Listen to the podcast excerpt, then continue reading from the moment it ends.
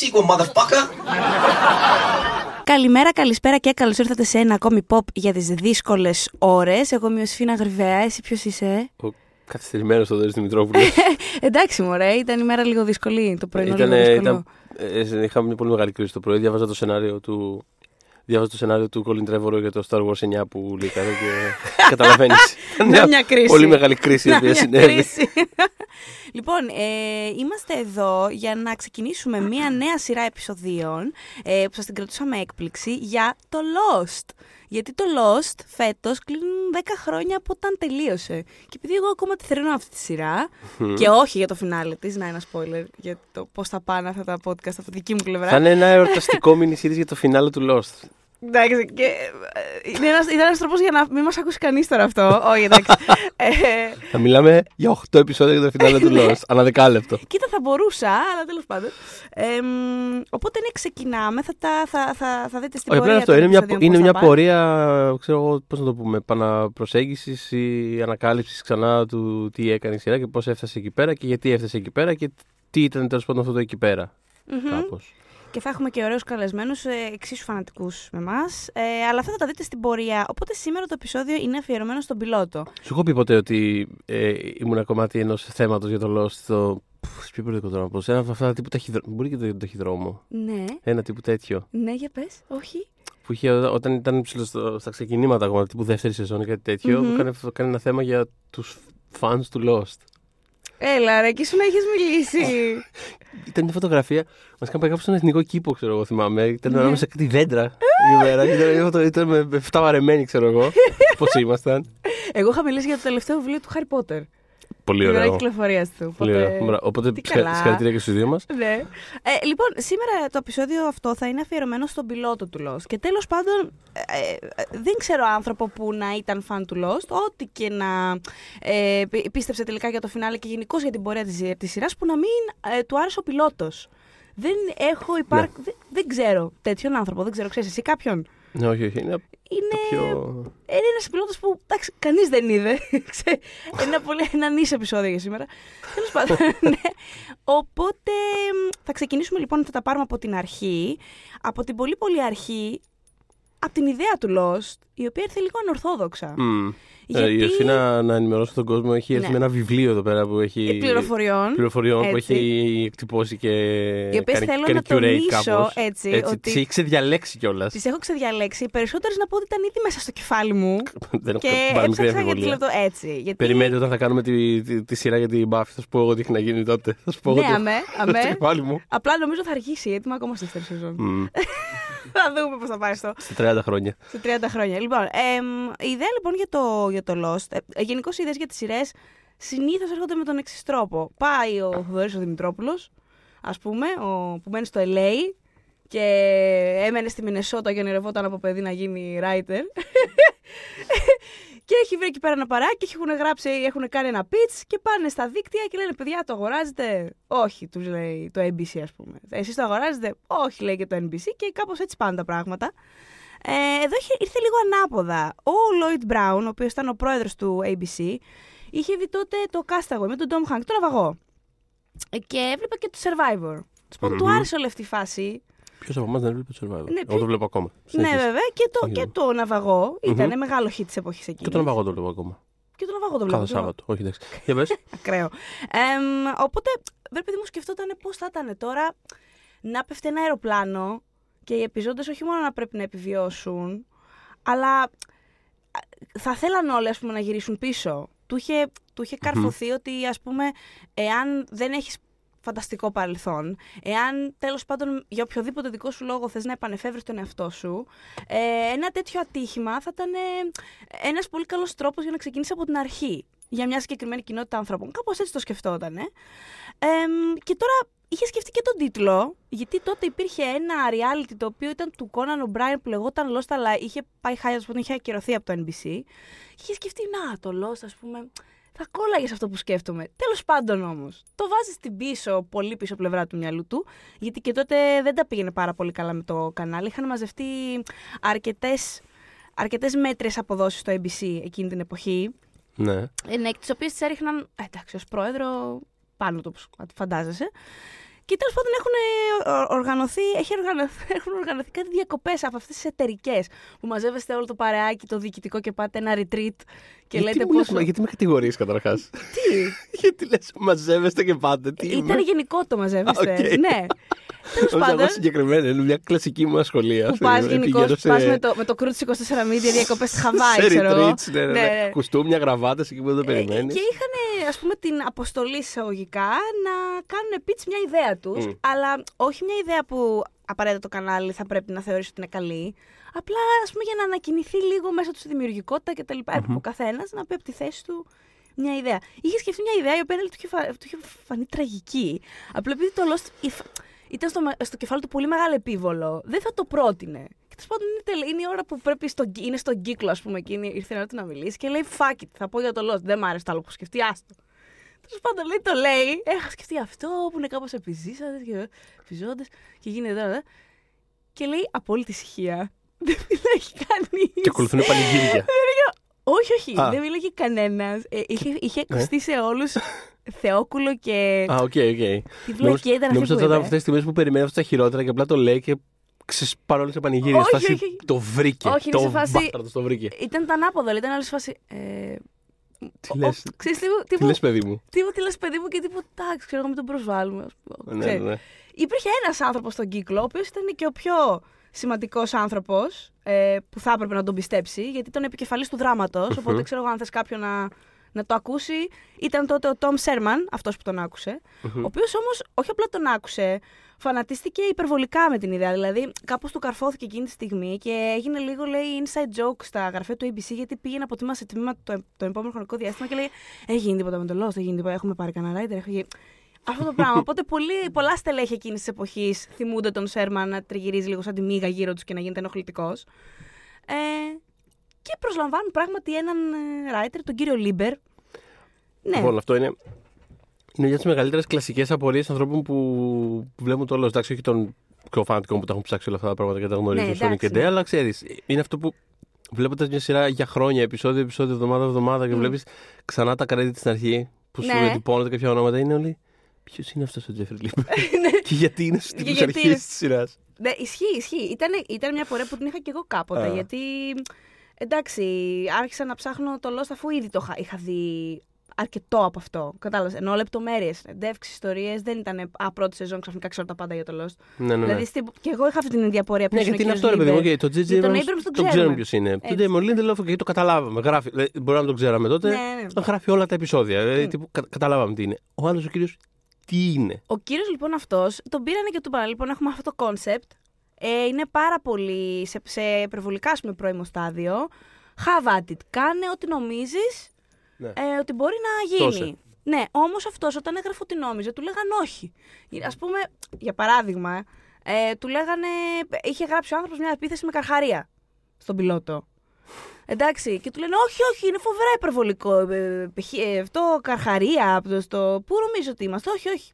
Επίσης τον πήγαινα σε πάρα πολύ technical κομμάτι. Δηλαδή, ε, θέλουμε να σκεφτείς, είναι νησί αποκομμένο, είναι νησί που παραδίπλα έχει άλλα νησιά. Δηλαδή, θέλανε λίγο να το. Να, πολύ ας πούμε γεωγραφικά να το πάνε το πράγμα. Να το, το- τον είχαν περιορίσει αρκετά. Θέλω εγώ να πω σε Ναι. αυτό το σημείο, συγγνώμη, Ω, ότι παρακαλώ.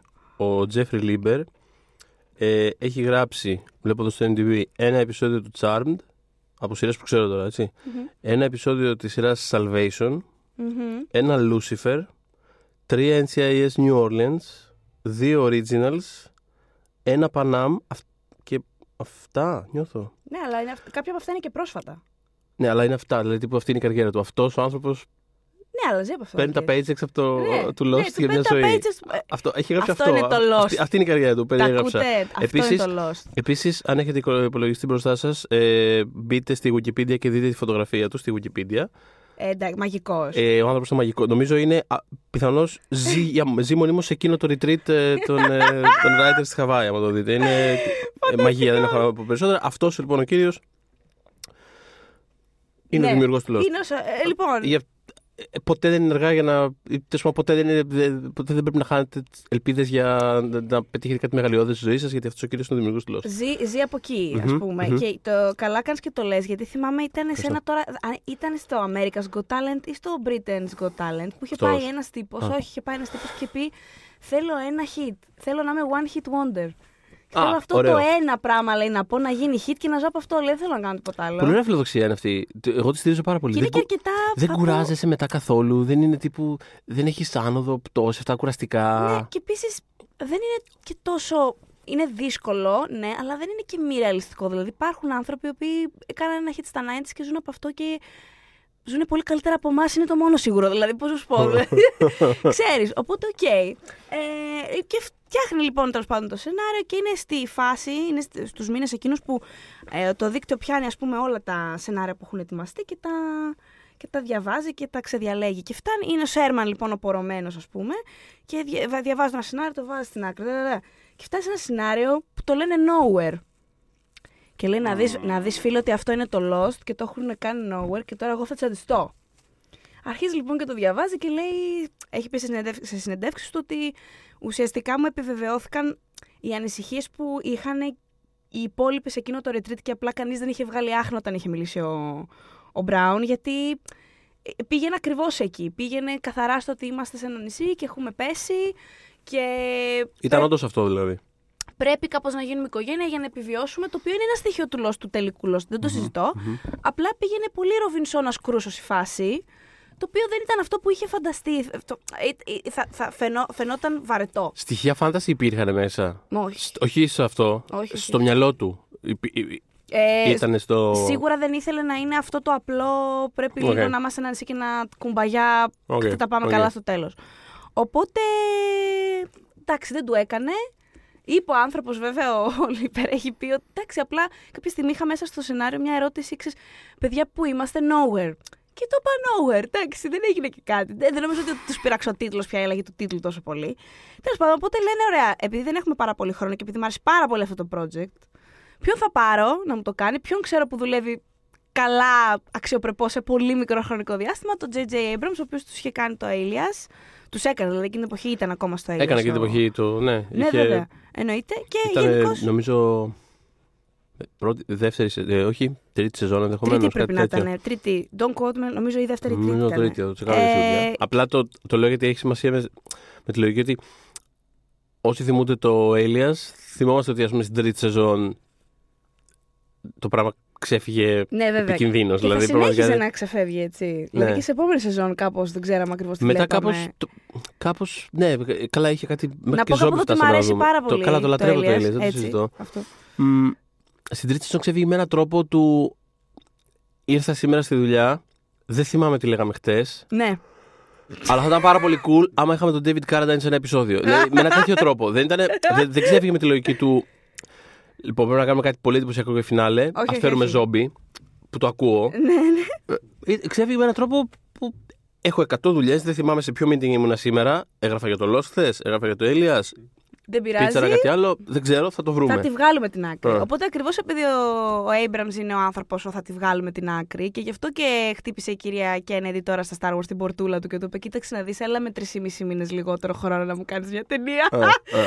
ε, χτυπήσαν την πόρτα του αξιόπιστου κυρίου Abrams. Ε, οπότε ε, του λέει: Κοίταξε να δεις, του λέει: Είμαι πάρα πολύ πυγμένος. Ε, του είχαν δώσει το μεταξύ ήδη και έναν άλλο πιλότο να ψιλομελετήσει το λεγόμενο The Cuts. Δεν το Οι θυμάμαι. γάτες. Το κάτω, Όχι, το όχι. δούμε αύριο, όχι. Ε, κάτσε όπως ε, το πιάσιμο. Μμ, μμ. Ε, οπότε του είχαν δι- ήδη δώσει ένα πιλότο κάπως να ξεσκαρτάρει και του λένε και αυτό και, και τους λέει παιδιά δεν έχω χρόνο, απλά θα- αφήστε με να το σκεφτώ. Ήταν δώστε ακριβώς μου την τρίτη μέχρι σεζόν, by the αύριο. way. Συγγνώμη, ήταν ακριβώς την τρίτη σεζόν. Ναι. Το πιστεύω, ναι. Ε, αφήστε με λίγο να το σκεφτώ και θα επανέλθω. Ωραία, του λέω μην πάρει και το χρόνο σου. Ποιο χρόνο να πάρω, δεν έχω χρόνο, λέμε θα επανέλθω. Οπότε την επόμενη μέρα, οπότε την επόμενη μέρα πιάνει τον Σέρμαν και ο Abrams και του λέει ρε φίλε δεν κοιμήθηκα όλο το βράδυ, μου άρεσε πάρα πολύ αυτό το πράγμα που. Ε, το μυαλό μου έχει πάρει φωτιά, σκέφτομαι χίλια πράγματα. Οπότε ναι, θέλω να ασχοληθώ. Ας πούμε, τέλος πάντων φεύγει κάπως από τα χέρια του το Cats, το οποίο και δεν είδαμε τελικά. Και αρχίζει να ασχολείται με το ε, Lost. Αλλά επειδή είπαμε περιορισμένος χρόνος και όλα αυτά, δεν μπορούσε να τα αναλάβει μόνος του. Του λέει θέλω writer. Ε, πρέπει να μου βρείτε κάποιον. Τον κύριο Λίμπερ δεν μας κάνει από ό,τι έχω καταλάβει. Πρέπει να βρούμε ένα χριστιανό. Ναι, ακούγεται από την ε, ενδελεχή μελέτη που έκανα στην τη φιλμογραφία του Τζέφρι Λίμπερ πριν από 1,5 λεπτό. αλλά φαίνεται. ρε παιδί μου, ε, πέρα από πλάκα, οτιδήποτε έχει συζητηθεί μέχρι τώρα και όπως έχει έρθει το κόνσεπτ φορτό από πάνω είναι αρκετά. Διεκπεραιωτικός, αυτό πήγε να Μμμ, πεις. Όχι, και το κόνσεπτ και από αυτούς που προήλθε, ρε παιδί μου, η ιδέα. Ο Abrams πάντα είναι ο άνθρωπος που θα το πάει, ρε παιδί μου, κάπου αλλού. Δηλαδή θα του πεις και ένα δύο και αυτός θα ρωτήσει, Ναι, αλλά το τέσσερα γιατί. Ξέρω εγώ. Ναι, Ένα ισχύει. τέτοιο. ισχύει. Οπότε. Φέρνει το απροσδόκητο στην κουβέντα σίγουρα. Δεν Και το έχει αυτή τη συζητώ. λογική που το συζητάγαμε και στο επεισόδιο με το Star Wars του, του Mystery Box, το τι υπαρχει εκεί. Οπότε, οπότε κάπως φαντάζομαι ότι είδε αυτό το πράγμα. Ο λόγος που ας πούμε ήρθε, ήρθε με μια λογική. Δεν κοιμήθηκα χτες το βράδυ. Είναι ότι φαντάζομαι ότι χαρτογραφούσε στο μυαλό, του- στο μυαλό του το νησί και παντού έβαζε ερωτηματικά και παγίδες και. Ναι, ναι, ναι. Κυνηγή του θησαυρού. Αν πάνε Ναι, ρε εκεί, παιδί μου, θα γίνει δηλαδή είναι αυτό. τόσο. τόσο δίνον, ξέρεις, προσφέροντας ένα τόσο άδειο ας πούμε, περιβάλλον. Μμμ. Ένας άνθρωπος ο οποίος αρέσκεται στο να βάζει συνέχεια μυστήρια και απορίες και ερωτήσεις και πενικτικά δεν ξέρω, ήχους και δεν ξέρω εγώ τι. Ναι. Φαντάζομαι θα το βρει και αυτό το πράγμα πολύ ενθουσιώδες τουλάχιστον σ- στο πρώτο επίπεδο του. ναι, γιατί ήταν και λευκή η σελίδα. Θα- αυτό ακριβώς. Θα το γεμίσω με πραγματάκια. Ναι, και ο Abrams ήταν αυτός κιόλα που ε, γενικώς είχε πάρα πολύ στο μυαλό του, όπω θα, θα πούμε σε λίγο, το νησί να είναι θεότρελο. Δηλαδή αυτό έφερε ο Abrams. Δηλαδή δεν θέλω να είναι ένα νησί. Θέλω να είναι ένα νησί που να είναι κι άλλοι και να μην τους βλέπουμε, που να έχει καταπακτές. Θέλω να γίνεται χαμός στο νησί. Δεν θέλω ανάσα να μην παίρνουν αυτοί που σκάσανε. Οπότε μ, Είναι σίγουρα το, έγινε εσύ, αυτό εσείς που... φαίνεται ας πούμε σαν focus το ότι έχουμε κάποιους χαρακτήρες οι οποίοι επιβιώνουν. Εγώ θα φέρω σαν focus το ότι δεν Panic έχουμε in the ιδέα τι είναι αυτό το monastery. νησί. Τι; αυτό, panic in the monastery. Χαμός, χαμό, χαμός. Ναι. Οπότε θέλω, θέλω writer τους λέει, δεν γίνεται αυτό το πράγμα να το αναλάβω μόνος μου. Καταρχάς δεν ξέρω. Για όλα δηλαδή Ναι. πρέπει κάπως. Και έτσι μπαίνει ο Damon Lindelof στο, στο παιχνίδι, αλλά πώς; Πώς μπήκε, Γιατί δεν είναι ότι ήταν καθιερωμένος, είχε κάνει πολλές δουλειές και είπανε Α, έχω ένα παλικαράκι που έκανε αυτό τώρα και μ' άρεσε και φέρτον. Ο Λίντελοφ ε, ήταν φανατικός του J.J. Abrams. Σε φάση ήταν άρρωστος με το Έλληνα και αυτός και η γυναίκα του. Ωραία. Αγαπούσε, λάτρευε το Felicity. Μμ. Πολύ φίλος μας. Γιατί και εγώ και ο Θοδωρής αγαπάμε πολύ το Felicity. Η πρώτη σειρά του Η J.J. πρώτη Abrams, σειρά του J.J. Η οποία Abrams. είναι. Ρε παιδί μου, αν έχει Και αυτή έκανε να αφήνεις θεόκουλο εκεί μετά. Ε, δεν το συζητώ. Ε, που είχε time travel εδώ Time πουθενά. travel, Και έτσι. πες, πάει στα κομμάτια το time travel, τους δώσαν πέντε επεισόδια παραπάνω και δεν ήξερε τι θα κάνει. Οπότε σου λέει τελειώσαμε τη σειρά, θα κάνουμε time travel. Γιατί όχι. Είχε και ένα επεισόδιο με μάγισσες πιο πριν. Δηλαδή Ναι, έχει ναι, ναι. διάφορα τέτοια.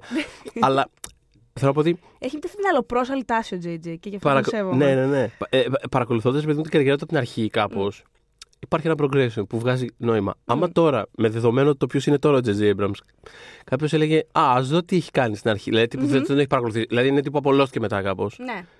Το Felicity δεν βγάζει κανένα νόημα. Στο progression Όχι, αυτή τη καριέρα. Είναι όχι, απλά. όχι. Τι εννοείς έκανε μια. Και μάλιστα μαζί με τον Matt Reeves του Cloverfield και το Αυτό πήγα Dawn να of πω. the ότι Planet Να of έχεις the δει Apes. το Cloverfield, ας πούμε, Αυτοί και οι μετά να δύο σου πούνε. δημιούργησαν το Felicity. Μια σειρά τεσσάρων σεζόν για τις εμπειρίες μιας κοπέλας στο κολέγιο. Πάρα πολύ ωραία. Είναι Φανταστικό. το πιο φανταστικό παιδί μου. Είναι φανταστική Ναι, σειρά είναι και η τέλειο. Ράσιλ Θεά. Και έχει και ένα από τα καλύτερα ερωτικά τρίγωνα που Πολύ, έχουν γίνει ναι. στη τηλεόραση χωρίς καμία ηρωνία όμως. Δηλαδή που όντως καταλάβαινες γιατί αυτή η γυναίκα μπορεί να είναι όντως διχασμένη σε δύο. Μμ. Δηλαδή ε, υπήρχαν cases και για τους δύο, ρε παιδάκι μου. πο- Πολύ legit. Ε, αυτό εκεί έξω να το πετάξω. Ότι από όλα τα εκνευριστικά τρίγωνα που έχετε δει, το πιο καλό μάλλον του Felicity. Και βλέποντας το Felicity ήμουνα με τον Νο- Νοέλ, το λέγανε τον Καλούλη, τον Σκοτ Φόλεϊ, που Ναι, μετά ήταν στο ναι, Scandal. βέβαια. Ναι, obviously, με αυτόν ήμουνα τότε. Μμ, μμμ. Αλλά μεγαλώντα είμαι Μπεν. Ben. Δηλαδή, Ben, Ben, I Ben. get it. Ναι, ναι. Το, καταλα... το καταλαβαίνω τον Ben. Εγώ ήταν, Είναι ο πιο. ε, εντάξει. έβλε- έβλε- έβλεπα και τα δύο, απλά καταλάβαινα ότι ο Νόελ δεν είχε 100% δεν είχε την ευκαιρία που είχε ο άλλος στην πραγματικότητα στην καρδιά της. Κατάλαβες. Ναι, μωρέ, αυτό. Ήταν πιο πολύ, Ξέρεις. πιο πολύ που προσπαθούσε να πεις στον εαυτό της. Αυτό λοιπόν είναι ένα podcast για το Felicity. Είναι μια σειρά του 1998, την οποία έχουν δει 27 άνθρωποι. ε, λοιπόν, τέλος πάντων. Αλλά ναι. ε, κάπου, κάπου ήμασταν, κάτι λέγαμε Ναι, πριν. εγώ θα έλεγα ότι, ο, ότι ο, ήταν λοιπόν φανατικός ο Λίντελοφ με τον Abrams. Ήταν fanboy ήδη. Δηλαδή, Μμμ. και σκεφτείτε ότι εντάξει, έχουν βγει ήδη, λέμε, δυόμιση σεζόν του Έλληνε και του Φελίστη και ο άλλο έχει προλάβει ήδη και είναι φανατήλα. Αυτός είχε πει, συγγνώμη, παρέ... Ναι. αυτός ήταν που είχε πει ότι έβλεπα το Felicity. Επειδή είπες τώρα ότι είναι φανατικός. Ναι. Ε, όταν φανατικός ο Λίντελοφ. Ναι. Αυτός είχε πει νομίζω ότι έβλεπα το Felicity και έβλεπε τα αρχικά J- ε, created by J.J. Abrams. Ναι. Ή... το, το όνομά του τέλο πάντων στα credits και έλεγε ότι υπέθετα τα πάντα ότι είναι αρχικά κάτι του στυλ, δεν ξέρω, Jennifer Jill Abrams και κάτι τέτοιο. Δεν ξέρω αν το είπε αυτός, δεν το ξέρω, αλλά είναι Θυμάμαι φανταστικό κάποιο να αυτό τη που μου λέει λες. Πρέπει να. Τώρα που το λες, νομίζω ότι αυτός την έχει πει. Θα το. Εντάξει, αν τον κάνουμε σκότ, συγγνώμη, λέει Damon Lindelof. δεν- ε, ε, που μας ακούς σίγουρα. Λοιπόν, ναι, και οπότε ε, αυτός γνώριζε την, ε, τότε ήταν στέλεχος του ABC η Heather ε, Dean, η οποία τώρα είναι στο Star Trek Discovery, είναι από τους βασικούς παραγωγούς του Star Trek Αχα. Discovery. Τότε ήταν στο ABC λοιπόν και την είχε πρίξει, θέλω να γνωρίσω τον Abrams, θέλω να γνωρίσω τον Abrams. Οπότε έρχεται ένα meeting για το Lost, το οποίο οργανώνεται και του λέει, λοιπόν, άκου τι θα γίνει. Ε, θα μπει Ήθελε να γράψει για το Alias τέλος πάντων. ο Lindelof. Αυτός ήταν ο Ναι, στόχος. ναι, ναι. να γράψει για το Alias. Οπότε του λέει: Λοιπόν, άκου να δεις. Οργανώνουμε ένα meeting για μια καινούργια σειρά. Αυτή η σειρά δεν θα πάει πουθενά. Αυτό, από σε- αυτό που θέλω από σένα είναι να μπεις στο meeting, θα εντυπωσιάσεις με τις ιδέες σου, όπως ξέρω ότι μπορείς να κάνεις τον JJ. Πιθανώς να σε βάλει να γράψεις το Lost. Κάνε ό,τι καλύτερο μπορείς. Δεν θα γίνει τίποτα με το Lost και εσύ θα σε χώσουμε στο Alias. μμ. Αυτός τώρα εννοείται με τα όλα, πάμε και αυτά. Φτάνει λοιπόν στο meeting και τι γίνεται, τι φοράει ο Θεούλης, πού, πού να ξέρει βέβαια. Φοράει ε, ένα t-shirt, το οποίο είναι από τα αγαπημένα μου τρίβια, που, είχε, που είναι, ήταν Bantha Tracks t-shirt. Τι είναι το Bantha Tracks. Όσοι είστε βαθύ Star Wars, δηλαδή, ε, δεν πάει πιο βαθύ. Υπήρχε ένας newsletter στα 80s, το οποίο Χριστός εγώ και Παναγία. έτσι, το οποίο εγώ φυσι- ε, τύπου είχα, όταν σταμάτησε. Δεν είχα καν γεννηθεί. Γεννήθηκα ένα χρόνο μετά, ας πούμε. Το Ναι. 87 νομίζω ότι σταμάτησε αυτό. Ε, Παρ' όλα αυτά, αν είστε φανατικοί, μπορεί να το έχετε δει σε forums κλπ. Γιατί ήταν έτσι αρκετά θρηλυκό. Είχε το δικό του περιοδικό. Χαμός. Ήταν μεγάλο ας πούμε, κομμάτι τότε για το fandom του Star Wars. Ε, και το newsletter αυτό λεγόταν Bantha Tracks. Και αυτός φορούσε ένα μπλουζάκι που είχε πάρει από το, ξέρεις, το fan club του newsletter. Και τον βλέπει έμπρος και λέει «Ω, Bantha Tracks! Ήσουνα στο μπάι, ήσουν γραμμένος». Και εκεί ναι, κατάλαβες, εντάξει, πρέπει να τον λάτρεψα αμέσως. Τέλος πάντων, ένιωσε, λέει, ο Λίντελοφ αμέσως ένα. Ου, με συμπαθεί ήδη, ωραία, τέλεια. Λέει κιόλας ότι τον είχε γνωρίσει σε μία συναυλία του Bruce Springsteen πιο πριν. Αλλά Ναι. ήταν λέει, τόσο starstruck που δεν μπορούσε να του πει Μμ, Θα ήθελα μμ. από να δουλέψω μαζί σου και τέτοια. Οπότε απλά είχαν συστηθεί αυτό. Λοιπόν, αρχίζουν να του δίνουν το σενάριο, το διαβάζει, γιατί ούτως ή άλλως υπήρχε ένα draft, ρε παιδί μου, ένα out, ένα γύρω-γύρω. Το διαβάζει, του Λίμπερ πάντα το σενάριο και ήταν σε φάση ότι, ρε παιδί μου, έτσι όπως είναι γραμμένο λέει το σενάριο, ο κόσμος και, ε, και οι χαρακτήρες, αλλά οκ, οι χαρακτήρες πες πάει στο καλό. Ο κόσμος θα θέλει να φύγουν από το νησί. Θα ανυπομονεί να φύγουν από το νησί, γιατί είναι έτσι γραμμένο που, τους Μμ. οδηγεί, που σε οδηγεί σε αυτό. Είναι, έχουν, είναι survivors και πρέπει να βρουν τρόπο να φύγουν από το νησί, ε, γιατί είναι δυστυχισμένοι στο νησί. Οπότε λέει, αυτό δεν μπορεί να κάνει μια σειρά βιώσιμη για αρκετές σεζόν. Ποιος το είπε αυτό τώρα; Ο Λίντελοφ σου Το λέει. οποίο είναι, ironically enough, δίκιο έχει φυσικά σε αυτό το Έχει πράγμα. απόλυτο δίκιο, ναι. Αλλά είναι κάπως ειρωνικό κιόλας γιατί αργότερα θα αντιμετωπίζει και ο ίδιος τα δικά του προβλήματα σχετικά με τη βιωσιμότητα του όλου πράγματος, Ακριβώς. το πόσο Εννοείται. μακριά μπορεί να πάει. Εννοείται, εννοείται. Και θα τα πούμε και σε επεισόδια, σε, σε, σε επεισόδια που θα ακολουθήσουν, ειδικά όσον αφορά την τρίτη σεζόν. Ναι, που ναι, εκεί ναι, πάτησαν ναι. το πόδι τους κάπως και η, η σειρά άρχισε να βρίσκει τα, τα Μμμ. πατήματά της μετά το μισό της. Ε, μ, λοιπόν, ναι, οπότε λέει ουσιαστικά πρέπει να κάνουμε ένα. Λίγο να το ξαναδούμε. Πρέπει ε, οι ίδιοι χαρακτήρες, ακόμα και να θέλουν πάρα πολύ φανατικά να φύγουν από το νησί στην Το κοινό δεν πραγματικότητα- πρέπει να θέλει να φύγουν. ναι, αλλά και αυ- πώς, θα, πώς θα πιστεί το κοινό ότι δεν θέλουν, ε, δεν θέλουν να φύγουν, εάν οι ίδιοι χαρακτήρες ξέρουν ότι καλό θα ήταν να μην επιστρέψουν στην παλιά τους ζωή. Δηλαδή θα πρέπει να μην είναι ερωτευμένοι με το παρελθόν τους. Μμ, Κάτι θα μμ. πρέπει να τους συμβαίνει. Και πώς, είπε επί τόπου αυτό το πράγμα, βγήκε στο, στο meeting αυτό το πρώτο, πώς θα γίνει αυτό μια εικόνα για το κοινό. Θα πρέπει να βάλουμε flashbacks, γιατί είναι άλλο να σου λέω «Α, δεν πέρναγα καλά, ας πούμε, στο Los Angeles που ήμουν άστεγος», και άλλο να το δει το κοινό πόσο χάλια περνούσε άλλο και να τον συναισθανθεί πάρα πολύ και όντως να μην θέλει να πάει στην παλιά του ζωή.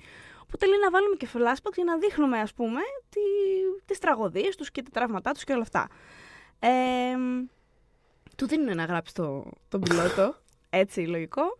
Τον γράφει, τον παίρνει λέει στα χέρια του ο Σέρμαν, ο φανατήλας, ξαναλέω, του, ο επικεφαλής του δράματος τότε. Λέει είχε πάει για Εδώ έχουμε τα υπασία- πανηγύρια. Ναι, Περιμένω τα πανηγύρια για να φτάσουν. Χαμός. Ε, ε, προσπαθεί να κρατήσει λέει, την ψυχραιμία του γιατί έχει να πάει πασία με την κόρη του. Άκου τώρα, έχει να δει με την κόρη του να πάει πασία. Πάει πασία, τέλος πάντων την πάει πίσω σπίτι και φρικαρισμένος οδηγεί στο σπίτι ενός talent manager πολύ καλού του φίλου τότε. Χώνεται μέσα στο σπίτι του, ανοίγει πόρτες άνοιξε μου, σου λέει και τέτοια βάρα για κουδούνια. Και λέει, έχει το σενάριο στα χέρια του και το πετάει πάνω στο τραπέζι και του λέει Αυτή είναι εντατική. This is the ER. Έχουμε το καινούριο ER. Πάρ το, διάβασέ το, πες μου τι πιστεύεις. Δεν είμαι καλά. Σε τέτοια φάση. του δίνει ένα 24 ώρο το διαβάζει ο άλλος, τον παίρνει τηλέφωνο, του λέει Φίλε, παίζει να έχεις το ER, όντως. Δηλαδή, παίζει όντως να έχεις το ER. Πρέπει να του κάνετε λέει, καλό cast αυτού. Πρέπει να κάνετε πολύ καλό casting σε, αυτό, σε αυτή τη σειρά. Μην είναι λέτε αυτά που έχουμε ξαναδεί εκατό φορές. Δουλέψτε το λίγο παραπάνω. Φίλε, δεν έχουμε χρόνο, του λέει. Βρείτε τον χρόνο, δεν με ενδιαφέρει. Πρέπει, ε, του λέει είναι η περιουσία σου το cast. Το πώς θα κάνεις το cast. Και τέλος πάντων, προκύπτει ένα ακόμη πρόβλημα ότι το, το, το δίκτυο, επειδή τότε είχε παραπονάκι από το Alias, τι όμως παραπονάκια είχε. Δεν είχε αυτά που λέμε απαραίτητα εμείς. Ε, ήθελε κάπως να απομακρυνθεί από τη μυθολογία. Α, okay. μπράβο. Ε, Μπράβο. Συνδέεται, παιδί μου, κάπως ναι, αυτό. Γιατί τότε μιλάμε για μια εποχή που δεν ήταν, ξέρω εγώ, πώ. Ήταν μια εποχή που ήταν πολύ πιο επίφοβο το να φτιάξεις ένα mass entertainment πράγμα για. Όχι, απαραίτητα, όχι, όχι ψώνικεται το fantasy του πράγματος ή το sci-fi, αλλά περισσότερο το με τη βαριά μυθολογία, γιατί κάπως δεν θα ακολουθήσει κανένας αυτό το πράγμα. Δηλαδή, ναι, ναι, ναι. Υπήρχε πολύ μεγάλος φόβος στο να φτιάξουμε κάτι το οποίο θα έχει τους φανατικού. Το, το, το, το νη κοινό του. Το, που, που, σήμερα κάπως δεν το φοβούνται τόσο. Αυτό δεν το, το φοβούνται τόσο, νομίζω έχει βοηθήσει πάρα πολύ και το streaming. Γιατί ακόμα ναι, και, και πριν το streaming είδαμε ας πούμε ότι ακόμα υπήρχε αυτό το θέμα. Με το Fringe μου έρχεται μια σειρά στο μυαλό του, του Abrams κιόλας. που ε, ε, ενώ ξεκίνησε ε, για μένα πολύ δυνατά, εμένα μου άρεσε πάρα πολύ η πρώτη σεζόν, είμαι λίγο αμφιλεγόμενη του, του Fringe. Κάποιοι την άφησαν γιατί το μυρίστηκαν ότι είναι, θα είναι για αρκετά sci-fi κοινό, έτσι, φανατικό. Οπότε καταλαβαίνω αυτή την ανησυχία και υπήρχε πολύ πιο. ακόμα ναι, και μέχρι πριν 5-6 χρόνια. Και το είχαμε το, πολύ το, το πρόβλημα σε όμως. Ε, ε, κάτι σαν αυτό που πες τώρα, το οποίο και εγώ το, το αγαπώ πάρα πολύ το Fringe, είναι ότι με μια τέτοια προσέγγιση στην αρχή, ουσιαστικά ε, αυτό που λες, πολλοί φεύγουν γιατί λένε. Μάλλον δεν, είναι για μάλλον μένα. δεν είναι για μένα. Αλλά ταυτόχρονα είναι αρκετά συγκρατημένο mm. ως προς αυτά τα στοιχεία που δεν, δεν κερδίζεις απαραίτητα και το potential κοινό του. Έχεις απολύτω. Ε, ενώ ας πούμε όταν το, το Fringe απελευθερώθηκε και ήταν σε φάση. Fuck, θα... Τώρα θα κάνουμε αυτό που πρέπει να κάνουμε. Ε, τώρα θα πά... χοροπηδάμε ανάμεσα σε κόσμο. Αυτό πήγα να πω. Τώρα θα πηγαίνουμε, έγινε... θα πηγαίνουμε σε άλλα σύμπαντα, παιδιά. Γεια. Ναι. Ήτανε... Αυτοί είμαστε αυτό το κοινό. Όσοι μας δουν, μας είδανε. Δηλαδή, έτσι, έτσι. Το οποίο όντως βοηθάει πολύ περισσότερο στην εποχή του streaming αυτό το πράγμα mm. που Υποτίθεται η προσφορά είναι. πιο εύκολα, τα budget, ρε παιδί μου. Εντάξει, είναι. Υποτίθεται πιο... ποντάρει περισσότερο στο ότι αυτός που να το βρει θα το βρει. Mm. Δεν υπάρχει ο φόβος του. Το έχασα στην πρώτη σεζόν, τώρα προβάλλεται κάθε τρίτη βράδυ και πού να δω την πρώτη και απλά δεν θα το πιάσω ποτέ. Ακριβώς. Δηλαδή φεύγουν τέτοιες φοβίες. Έχουν παίξει όλα αυτά ρόλο. Είναι λίγο πιο, πιο εύκολο. Mm. Όχι, ότι, όχι ότι δεν θα είναι γενικώ το sci-fi κάπως ο φτωχός συγγενής μια ζωή, ε, όσο καλά και να τα πηγαίνει κάθε φορά. Εντάξει, το φοβούνται γενικότερα και τα στούντιο τηλεοπτικά. Ε, δεν έχουν την αναγνώριση από τα βραβεία που έχουν άλλου τύπου σειρές. Πολλές φορές λιγότερο καλές. Και μιλάμε τώρα για sci-fi με τη λογική του μυθολογία, lore και τέτοια πράγματα. Όχι sci-fi, ναι, ναι. γιατί όχι sci-fi Battlestar Galactica και Sony, ναι. Και, ναι. Ε, Τέλος πάντων, λοιπόν, αλλά τι γίνεται, είχαν αυτή την... ήθελαν λοιπόν να απομακρυνθούν από τη μυθολογία ε, στο Alias. Τότε θυμάστε ραμπάλτικες ιστορίες, όσοι το έχετε δει. Αχ, ε, τι έχουμε ζήσει. Τι έχουμε ζήσει, πραγματικά. Έλα μου όμως που του Λίντελοφ αυτό ήταν το κομμάτι που του άρεσε. Έτσι, το Alias ναι. ήταν το αγαπημένο του πράγμα αυτό. Οπότε λένε με τον Abrams, λοιπόν, άκου να δεις. Εμείς θα κάνουμε αυτό που νομίζουμε. Ο Abrams και όλα γενικώς όλοι οι συντελεστές που συνεργάστηκαν μαζί τους στον πιλότο από το cast μέχρι μέχρι μέχρι λέγαν το πόσο ελεύθερος τους άφηνε να νιώθουν. Σε φάση ότι εμείς θα κάνουμε αυτό που νομίζουμε. Mm. Αν δεν τους αρέσει, παιδιά μας, δηλαδή. Δε, δε, απλά δεν θα του δώσουν το πράσινο φως και δεν θα γίνει σειρά. Δηλαδή, μην μισκάμε, ας πούμε κιόλας. Mm. Ρε, τι μισκάμε που έχουμε πάρα πολύ μεγάλο budget. Έλα τώρα εντάξει, θα δούμε πώς θα το κάνουμε. Είχε πάντα λύσεις για όλα κλπ. Οπότε λέει τους στο Lindelof, λοιπόν, εμείς θα καράψουμε. Του λέει: Έχουμε την πολυτέλεια να το φανταστούμε όπως θέλουμε. Αν δεν θέλει το όραμά μας να το κάνει το ABC, δεν θα το κάνει. Δηλαδή, OK, okay, εσύ θα γράψεις αυτό, θα γράψουμε αυτό που νομίζουμε. Οπότε θέλω να πω κάπου εδώ ότι, ότι με τον ε, Lindelof, με τον, ε, μπράβο, με τον Abrams, συγγνώμη, το κανάλι υπολόγισε, τον ε, επικοινώνησε, συγγνώμη, Γενάρη, σε σχέση με αυτό. Εντάξει. Λοιπόν, μέχρι τον Μάρτι έπρεπε να έχει γίνει ο πιλότος του Lost, αλλά τύπου Ναι. όλα τα πάντα, casting, γύρισμα, μοντάζ, να είναι έτοιμο, τύπου βγαίνει αύριο τηλεόραση. Και μιλάμε για μια εποχή που δεν. Ήταν πολύ παράλογο αυτό το σύστημα. Υπάρχει ακόμα θεωρητικά το, Ναι. το σύστημα των πιλότων με, αυτή την, με την έννοια του αυστηρού κύκλου παραγωγής, ε, το ότι ε, πάει κάπως αντίστροφα. Δηλαδή το, το Μάιο τα κανάλια παρουσιάζουν το πρόγραμμα της επόμενης σεζόν για να βρουν διαφημίσεις. Για να είναι έτοιμη η παρουσίαση το Μάιο πρέπει να έχουν δει τους πιλότους ένα-δύο μήνες πριν για να αποφασίσουν. Για να είναι έτοιμοι τότε οι πιλότοι πρέπει να έχουν ξεκινήσει από αρκετά πριν. Και το, το, ο χρονικός ορίζοντας που, που περιγράφεις τώρα ότι είχε ο συγκεκριμένος πιλότος Είχαν 6 με 8 εβδομάδες αυτό τους δώσαν. είναι, δεν είναι απλά εξωφρενικό λίγο επειδή είναι. Πού να το γυρίσουμε αυτό το πράγμα σε τόσο λίγο. Είναι ότι άμα ξεκινήσεις αργά στη διαδικασία παραγωγής τέλος πάντων, έχουν φύγει πάρα πολύ. Έχεις χάσει πάρα πολύ talent Έτσι. διαθέσιμο. Δηλαδή, επειδή είναι πολύ συγκεκριμένο. Τότε τουλάχιστον. Τώρα υπάρχουν πολλές εναλλακτικές. Δηλαδή, τώρα, είναι κάπως, δηλαδή, τώρα αυτή η σειρά δεν θα, δεν θα ήταν στην ελεύθερη τηλεόραση, θα ήταν δεν ξέρω, στο HBO ή θα ήταν στο Ξεκάθαρα. Netflix ή κάτι, θα Δεν ήταν, το συζητώ. θα, και θα το γυρνάγανε για, για τρία χρόνια, θα γυρνάγανε την πρώτη σεζόν, ας πούμε. Και όταν είστε έτοιμοι, φύγαμε. Δηλαδή θα ήταν τελείως άλλη λογική. Αλλά τότε που σχεδόν όλες οι σειρές γυρίζονταν με αυτή τη λογική και όλο το διαθέσιμο talent σε επίπεδο συγγραφέων, σε επίπεδο σκηνοθετών, σε επίπεδο ηθοποιών, που είναι το σημαντικοτερο ε, κάπως κλεινόταν βάσει αυτού του κύκλου παραγωγής. Το να ξεκινήσεις εσύ αυτό το πράγμα Ε, μέσα Γενάρη προς τέλη και να πρέπει μέχρι Μάρτι να το έχεις έτοιμο. Και μάλιστα τα γυρίσματα ήταν 20 ημέρο, δεν ήταν παραπάνω. Και έχεις, και έχεις κινδυνεύεις να χάσεις κιόλας και είναι αυτό που έλεγες πριν. Θες, ε, θες ηθοποιούς, θες, Βέβαια, θες βέβαια. καλές βέβαια. φάτσες, θες, Βέβαια, βέβαια. θες καλά ταλέντα.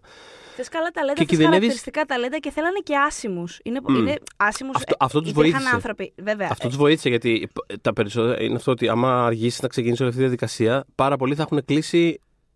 Σε, δηλαδή, άμα ξεκινάνε κάθε σεζόν. Πώς ξεκινήσαν τότε, 25 ξεκινούν σειρές, δεν ξέρω. Φαντάσου πόσοι πιλότοι υπήρχαν. Φαντάσου πόσο talent κλείνεται για το. Δηλαδή, πώς το λένε, θα, θα, θα- δεν θα βρεις άνθρωπο, ρε παιδί μου, Άνθρωπο, στον τίποτα. δρόμο. Οπότε τους Ταυτόχρονα βοήθησε το ότι όμως- δεν ήθελαν. Είναι και όμως και λίγο δύσκολο γιατί ο, πιο, ο λιγότερο γνωστός θα έχει και λιγότερο γνωστό ατζέντη. Και είναι Μμμ. δύσκολη εκεί η δικτύωση μετά. Σωστό. Δηλαδή, άντε βρες το. Ξέρεις, ποιον εμπιστευόμαστε, ποιον θα μας φέρουν, πόσους θα δούμε για τον κάθε ρόλο.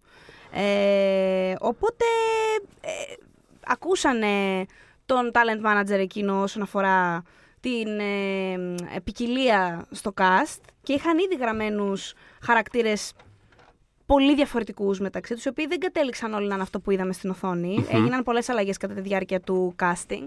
Ε, και λογικές αλλαγές βάσει, του- α, βάσει αλλαγών σεναρίου. Αυτό εννοώ λογικές αλλαγές. Ότι α, αυτό δεν θα μας κάνει, άρα πρέπει να βρούμε κάποιον άλλο γι' αυτό. Και επειδή έβλεπαν ηθοποιούς που τους έκαναν πάρα πάρα πολύ, αλλά ε, δεν έκαναν τόσο για το ρόλο που διάβαζαν. Ένας από αυτούς, ας πούμε, είναι ο Χόρχε Γκαρσία που παίζει τον Χέρλι, ο οποίος Χέρλι αρχικά θα ήταν ένας ε, πενιντάρης αμερικανόβλαχος ε, φανατικός της οπλοκατοχής ας πούμε και έχουν Ναι. αυτό το γλυκάκι στην οντισιόν. ο, ο Έμπερς με τον μεταξύ τον ήθελε πάρα πολύ γιατί τον είχε δει μόλις ε, στο Curb Your Enthusiasm έπαιζε έναν ε, Μμμ. έμπορο ναρκωτικών και του είχε φάνει πολύ ωραία φάτσα ας πούμε και σε ένα πιο έτσι βαρύ ρόλο, βαρύ ρόλο εννοώ δεν είναι τώρα βαρύ το Curb, ξέρεις τι εννοώ, ότι, ε, εντάξει έμπορο ναρκωτικών θέλω να πω, τον είχε δει Ναι, ναι, ναι. κάπως ναι. αλλιώς, αλλά δεν μπορούσε να τον δει και σαν ε, απαράδεκτο πεντάρι γελίο τύπο που «Ου, γκάντζα μούρικα και τέτοια. αλλά τον ήθελε στη σειρά. Οπότε τον σκέφτηκε, σκέφ... ε, του λέει του Λίντελοφ να, να, να τον κρατήσουμε, να τον γράψουμε ένα άλλο ρόλο. Να τον κρατήσουμε, να τον γράψουμε ένα. Τον είχε ένα βάλει, αν θυμάμαι άλλο. καλά, και στο, Αλκα... στο Αλκατράζ δεν έπαιζε μετά. Ο... Ναι, ρε γαμό, το Τον το είχε- Αλκατράς πάει. Πολύ είχε- σύντομα κιόλας. Τον είχε βάλει και εκεί πέρα, δηλαδή κάπως του είχε κολλήσει, ρε παιδί μου. Ότι Ναι, ναι, ναι. Εγώ Το αυτόν. Αλκατράζ είχε και πρωταγωνιστικό ρόλο. Πρωταγωνιστικό Δηλαδή, αν ρόλο. συνέχιζε η σειρά, ήταν βασι... από τους δύο βασικούς χαρακτήρες. Ναι, ναι. Συγγνώμη, με συγχωρείς. Πάντω Εκφώτισα. Πάντως στις. Ε, δεν ξέρω, στις σειρές πάντα είναι ωραίο ρε παιδί μου αυτό το ένστικτο του μου κάνει κάποιος και θα φτιάξω κάτι τριγύρω του. Μμμ. Παρά Sonic και Ντε, ότι. Και το λέγαμε και στα Star Wars με αφορμή ότι ο- ο Abrams έχει πολύ καλό μάτι Μμμ. στο casting. Ναι, έχει, έχει, ξέρει να διαλέγει και τη φίλη μας την Γκέρι Ράσελ όπου, έχει, όπου μπορεί την έχει χώσει. Μμ. Που ε- είναι απίστευτο ταλέντο η Ράσελ, έτσι. Και Ναι, ναι, πράγματι ναι. όπου, όπου μπορεί την κοτσάρει. Felicity, Mission Στο Impossible, Mission Impossible 3, ναι. τώρα στο ένα το επεισόδιο των Star Wars. Οπότε μ, έχουμε τον, ε, τον Hell, τέλος πάντων τον κλείσαμε. Ε, η Evangeline Lilly παραλίγο και που έπαιζε την Kate παραλίγο και δεν θα ήταν στη σειρά γιατί η κοπέλα είναι από τον Καναδά για όποιον δεν το γνωρίζει και είχε τεράστιο πρόβλημα με τη βίζα της. Εν τω μεταξύ είχε κάνει μονάχα μια διαφήμιση. Ε, η οποία κυκλοφορεί στο YouTube, έχει πολύ πλάκα. Ε, να τη δείτε. Μια διαφ... Βάλτε Evangeline Lilly TV advert και είναι κάτι με ένα αεροπλάνο και κάτι χάπια. Ένα, ένα κουλό πράγμα. τέλος πάντων. Μιλάει σε ένα τηλέφωνο μόνο, της, κάτι τέτοια. Ε, αλλά Έτσι εντάξει, όπω έτσι όπως το πολύ περιγράψει, το χαρακτηριστική ακούω σαν φάτσα. κομμάτι της μυθολογίας του Lost. Πάντως. Ναι, ναι, βέβαια. Αεροπλάνο, Μιλάει σε τηλέφωνο. ένα τηλέφωνο μόνη χάπια. τη. Τι παίζει, σε ποιο μιλάει. Αλλά τους άρεσε πάρα πολύ και Ναι. έχω ξαναπεί ότι είναι πολύ χαρακτηριστικά τα κορίτσια του, του JJ. Εγώ τα λέω JJ Girls. Είναι πολύ, έχει αυτό το. Δεν είναι θέμα φυσικ, Μμ. είναι θέμα vibe που βγάζει Μμμ. ε, η Λίλη. Ρε παιδί μου, Ε, έχουν, βλέ- όλε, βλέπω κοινά έχουν όλες στοιχεία. αυτό το vibe. Πώς να το Πώς θα τις περιέγραφες; Δηλαδή, η- μιλάμε για την Kerry Russell ως Felicity στο Felicity, για την ε, Sydney Bristow, τη Jennifer Garner στο, Στο Alias. στο Alias. Είναι. Και φυσικά η ε, Daisy Ridley στα Star Wars. Και η όπως Daisy είναι- Ridley. Ναι, ναι, ναι, δεν το βέβαια. συζητώ, είναι- βέβαια. ε, Μιλάμε πατρόν, είναι JJ Girl του, του Κερτά. Είναι, πώς να το πω, ρε παιδί μου, δηλαδή κάπως. Μπορεί να είναι ταυτόχρονα κάπω κάπως και δυνατές και θυμωμένες και πάρα Ακριβώς. πολύ. Και πάρα πολύ ευαίσθητες κάπου. Δηλαδή πάρα πολύ συγχυσμέ... ε, ε, συναισθηματικά συγχυσμένες κάπως. Δηλαδή είναι Ακριβώς. όλα αυτά τα πράγματα μαζί. Το οποίο είναι Ακριβώς. πολύ ενδιαφέρον Αλλά mix. Γιατί βγάζουν, βγάζουν πάντα μία ε, ενδόμη, ας πούμε, α- ανεξαρτησία. Τους βγαίνει Α. πάρα πολύ έντονα. κάπως ότι... νιώθω ότι θες να, θες να, τρε- θέλουν να τρέξουν συνέχεια. Θέλουν να φύγουν. Δηλαδή, Πολύ καλά το είπες, όντως. Ναι. Καλά, η Κέιτ, η Κέιτ Η κιόλας Kate μάλλον κατεξοχήν, ναι, εντάξει. ήθελε να φύγει πιο πολύ από όλες μαζί. Ε, αγαπημένη μου Κέιτ, για όσους θέλουν να σταματήσουν εδώ το podcast. ε, ξέρεις, και η Κέιτ της αρέσει και έλατρο στο φινάλε, γεια σας. Ε, οπότε, τέλος πάντων, την κλείνουν την Evangeline Lilly, η οποία η Evangeline Lilly ήταν από τους τελευταίους που, που, που μπήκε στο cast. Είχαν ψάξει πάρα πολύ για την Κέιτ και δεν έβρισκαν άκρη. Ε, μία από αυτές που διάβασε για την Kate και τους άρεσε τρομερά πολύ και γι' αυτήν έγινε επίσης αλλαγή ήταν η Yunjin Kim που έπαιζε τη Sun. Ου. Ε, το ζευγάρι Jin και Sun κανονικά θα ήταν ε, πολύ μεγαλύτερο σε ηλικία και θα ήταν οι Ιάπωνες. Μμ. Και θέλω να σταθούμε εδώ γιατί δεν είναι ότι απλά τους άρεσε η Eugene και είπαν οκ θα είναι αυτή μας η... τα- αυτή θα είναι η Sun αλλά τις, τους έκαναν και Κορεάτες που ήταν, δηλαδή βρήκαν και Καλά. Κορεάτη άντρα να... Αυτό έλειπε. Τι, θα, εννοώ ότι θα Όχι, την είχαν- δεν έλειπε, γιατί πάρα πολύ συχνά το βλέπουμε αυτό το πράγμα. Άνθρωποι που έχουν ε, κοινή, ας πούμε, ε, που ανήκουν στην ίδια φυλή, να παίζουν ε, 100.000 διαφορετικές εθνικότητες και δεν ξέρω τι. Ναι, με την έννοια. Εντάξει, ναι, απλά Και αυτό είναι. είναι σημαντικό για το ΛΟΣ, γιατί το ΛΟΣ δεν το έκανε. Το βλέπουμε να το κάνουν ε, πέρσι και πρόπερσι τέτοια πράγματα να συμβαίνουν, όχι το Εσύ εν- 2004 εσύ εννοείς- και 3. Εσύ εννοείς, περίμενε. τ- Τύπου ο Ζαν Ρενό παίζει αυτό το καλοκαίρι, παίζει έναν ε, Γάλλο, αυτό το καλοκαίρι παίζει έναν Ιταλό, αυτό το καλοκαίρι παίζει έναν Έλληνα. Γιατί αυτό σου το. πω. Αυτό whatever. Δεν... Αυτό είναι όμως διαφορετικό. Φυσικά είναι διαφορετικό, γι' αυτό το λέω, γι' αυτό το τονίζω. Έτσι. Είναι διαφορετικό όταν συμβαίνει, ειδικά στους Ασιάτες Θα βα- που έχουν όλο αυτό το από πάνω τους να τους Εννοείται, κυνηγάει το ότι εννοείται. όλοι μοιάζουν, είναι όλοι οι ίδιοι μεταξύ Εγώ με τους. αυτή την έννοια το λέω ότι θα ήταν πολύ ακραίο ρε παιδί μου να τη βάλω να παίξει μια Ιαπωνέζα. Το κάνουν όμως. Το κάνουν, αυτό να μου πεις. Το Αυτό κάνουν να μου full. πεις. Αριμανίως συμβαίνει αυτό το πράγμα. Ναι, ναι, ναι. Ε, οπότε. Κοίτα, σε αυτά τα θέματα το λέω καλά, και πάντω όποιοι ήταν. είναι από τη Μέση Ανατολή παίζουν ό,τι να είναι. Δηλαδή δεν Ισχύει, υπάρχει ισχύει. καμία. Ισχύει, ισχύει. Γίνεται Θέλω να πω, κατακόρον. ρε παιδάκι μου, η πολυπο- την πολυπολιτισμικότητα, το Lost, το diversity, την πήρε όντως σοβαρά. δεν Αυτό, είπε- αυτό, αυτό πήγα να πω. Ότι το, Μμ. το Lost ήταν πολύ προσεκτικό σε αυτά τα πράγματα. Όχι μόνο προσεκτικό με την έννοια του να το κάνουμε τώρα κάτι σωστά, με- αλλά ότι. Ε, ακόμα και το γεγονός ότι είχε ολόκληρα επεισόδια που ήταν σχεδόν ολόκληρα με υπότιτλους. Μπράβο. Μπράβο, βρε Θοδωρή. Ήταν πολύ. Είχε κάνει τόσο εντύπωση εμένα τότε, γιατί δεν τα βλέπω. Δεν, Ακόμα δεν κάνει υπήρχε εντύπωση. αυτό. Βγήκε όλος που ξύσφαιρα πριν από δύο, δέκα μέρες ο Μπόγκ Τζουνχό και είπε: «Ε, Δίδια για μια ταινία με υπότιτλους. Ξέρω εγώ. Ναι, ναι, δηλαδή. αυτό, αν γίνεται, θα, θα σας ανοιχτεί. Το είπε τόσο γλυκά ο Γλυκούλης. Ναι. Ε, θα σας ανοιχτεί ένας ολόκληρος κόσμος άμα δώσετε Θα ευκαιρία. ανακαλύψετε τόσες ε, ναι, ταινίες. ουσιαστικά τους είπε μάθετε λίγο ανάγνωση, Ναι. γιατί έχετε παραγίνει, ας πούμε. Οπότε και οι άλλοι πήγαν και το κάνουν αυτό το πράγμα, ας πούμε, στην. Ε, το τονίζουμε αυτό πάντα, στην ανοιχτή τηλεόραση πριν από 15 χρόνια, ας πούμε. Φοβερό, φοβερό. Και ο Ντάνιελ Ντέι Κιμ που παίζει τον Τζιν ε, είχε πολύ μεγάλο φόβο όταν διαβάσει το σενάριο ότι ο χαρακτήρας του δεν θα μιλούσε αγγλικά. Τους είπε ότι, παιδιά, ξέρω ότι δεν με ξέρετε, δεν είμαι γνωστός ηθοποιός, αλλά γενικά δεν παίζω στερεότυπα. Ναι. Την είχε αυτή, τη- το είχε αυτό το πράγμα στο μυαλό του και ότι ο ρόλος μου τύχει θα μου τύχει, δεν πειράζει. Μμ. Οκ. Ε, και του είπανε μην ανησυχείς. Ε, ναι, υπάρχει αυτό σε σχέση με τον Τζιν. Παρ' όλα αυτά, τίποτα σε αυτή τη σειρά δεν είναι αυτό που φαίνεται. Μμμ. Ε, δώστε, δείξε μας εμπιστοσύνη. Ε, και πράγματι τους έδειξε και έχουμε τη, τον, τον Τζιν λοιπόν με τη Σαν. Ε, ο Holloway, ο, ο Josh Holloway που παίζει τον Σόγερ λέει ο πρώτος άνθρωπος που γνώρισε στην πτήση προς τα γυρίσματα ήταν ο Ναβίν Άντριους, δηλαδή ο Σαΐd. Δεν ξέρω αν έχετε ακούσει τον ε, Ναβίν Άντριους σε άλλους ρόλους. Ο άνθρωπος είναι φούλα γκλάρα, δηλαδή είναι... Έχει ε, ε, είναι Λονδρέζος. αγγλική προφοράρα. Είναι... Ε, δεν υπάρχει. Ο άνθρωπος είναι, ας πούμε, ξέρω εγώ, ο μπάτλερ της Βασίλισσας Ναι, ναι, τόσο ναι, ναι. πολύ. Και είναι και πάρα πολύ πώς γενικός. Είναι στα κουστούμια, τα μαλλιά. Είναι, δηλαδή είναι ο άνθρωπος, ξέρεις. Οπότε λέει, εγώ ήμουν λέει ένας ε, βλάχος από την Τζόρτζια, ένας redneck λέει από την Τζόρτζια και βρίσκω αυτόν τον τύπο, ο οποίος λέει με κοίταγε λίγο παράξενα ο άντρα, λίγο. Τώρα τι είναι αυτό το πράγμα. Και αισθάνω- αισθάνθηκε λέει σκάλωσε πάρα πολύ. Τώρα τι θα παίξει αυτός και τι θα τον βάλουν να κάνει και τι σχέση θα αποκτήσουμε, γιατί ήταν τα άκρα αντίθετα. Στο μια χαρά τα πήγανε. Γενικώ το cast του Lost ήταν πολύ, πολύ δεμένο. Ε, μ, και τέλο πάντων φτάνουν να το γυρίσουν όλο αυτό. Ε, και- καλά, προφανώς ήταν χάος. Ε, απ' την άλλη είχαν και ένα πάρα πολύ μεγάλο budget. Το οποίο υπάρχουν διάφορα reports για το budget. Πάντως σίγουρα ξεκινάει από 12 και φτάνει με 14, στα 14 εκατομμύρια.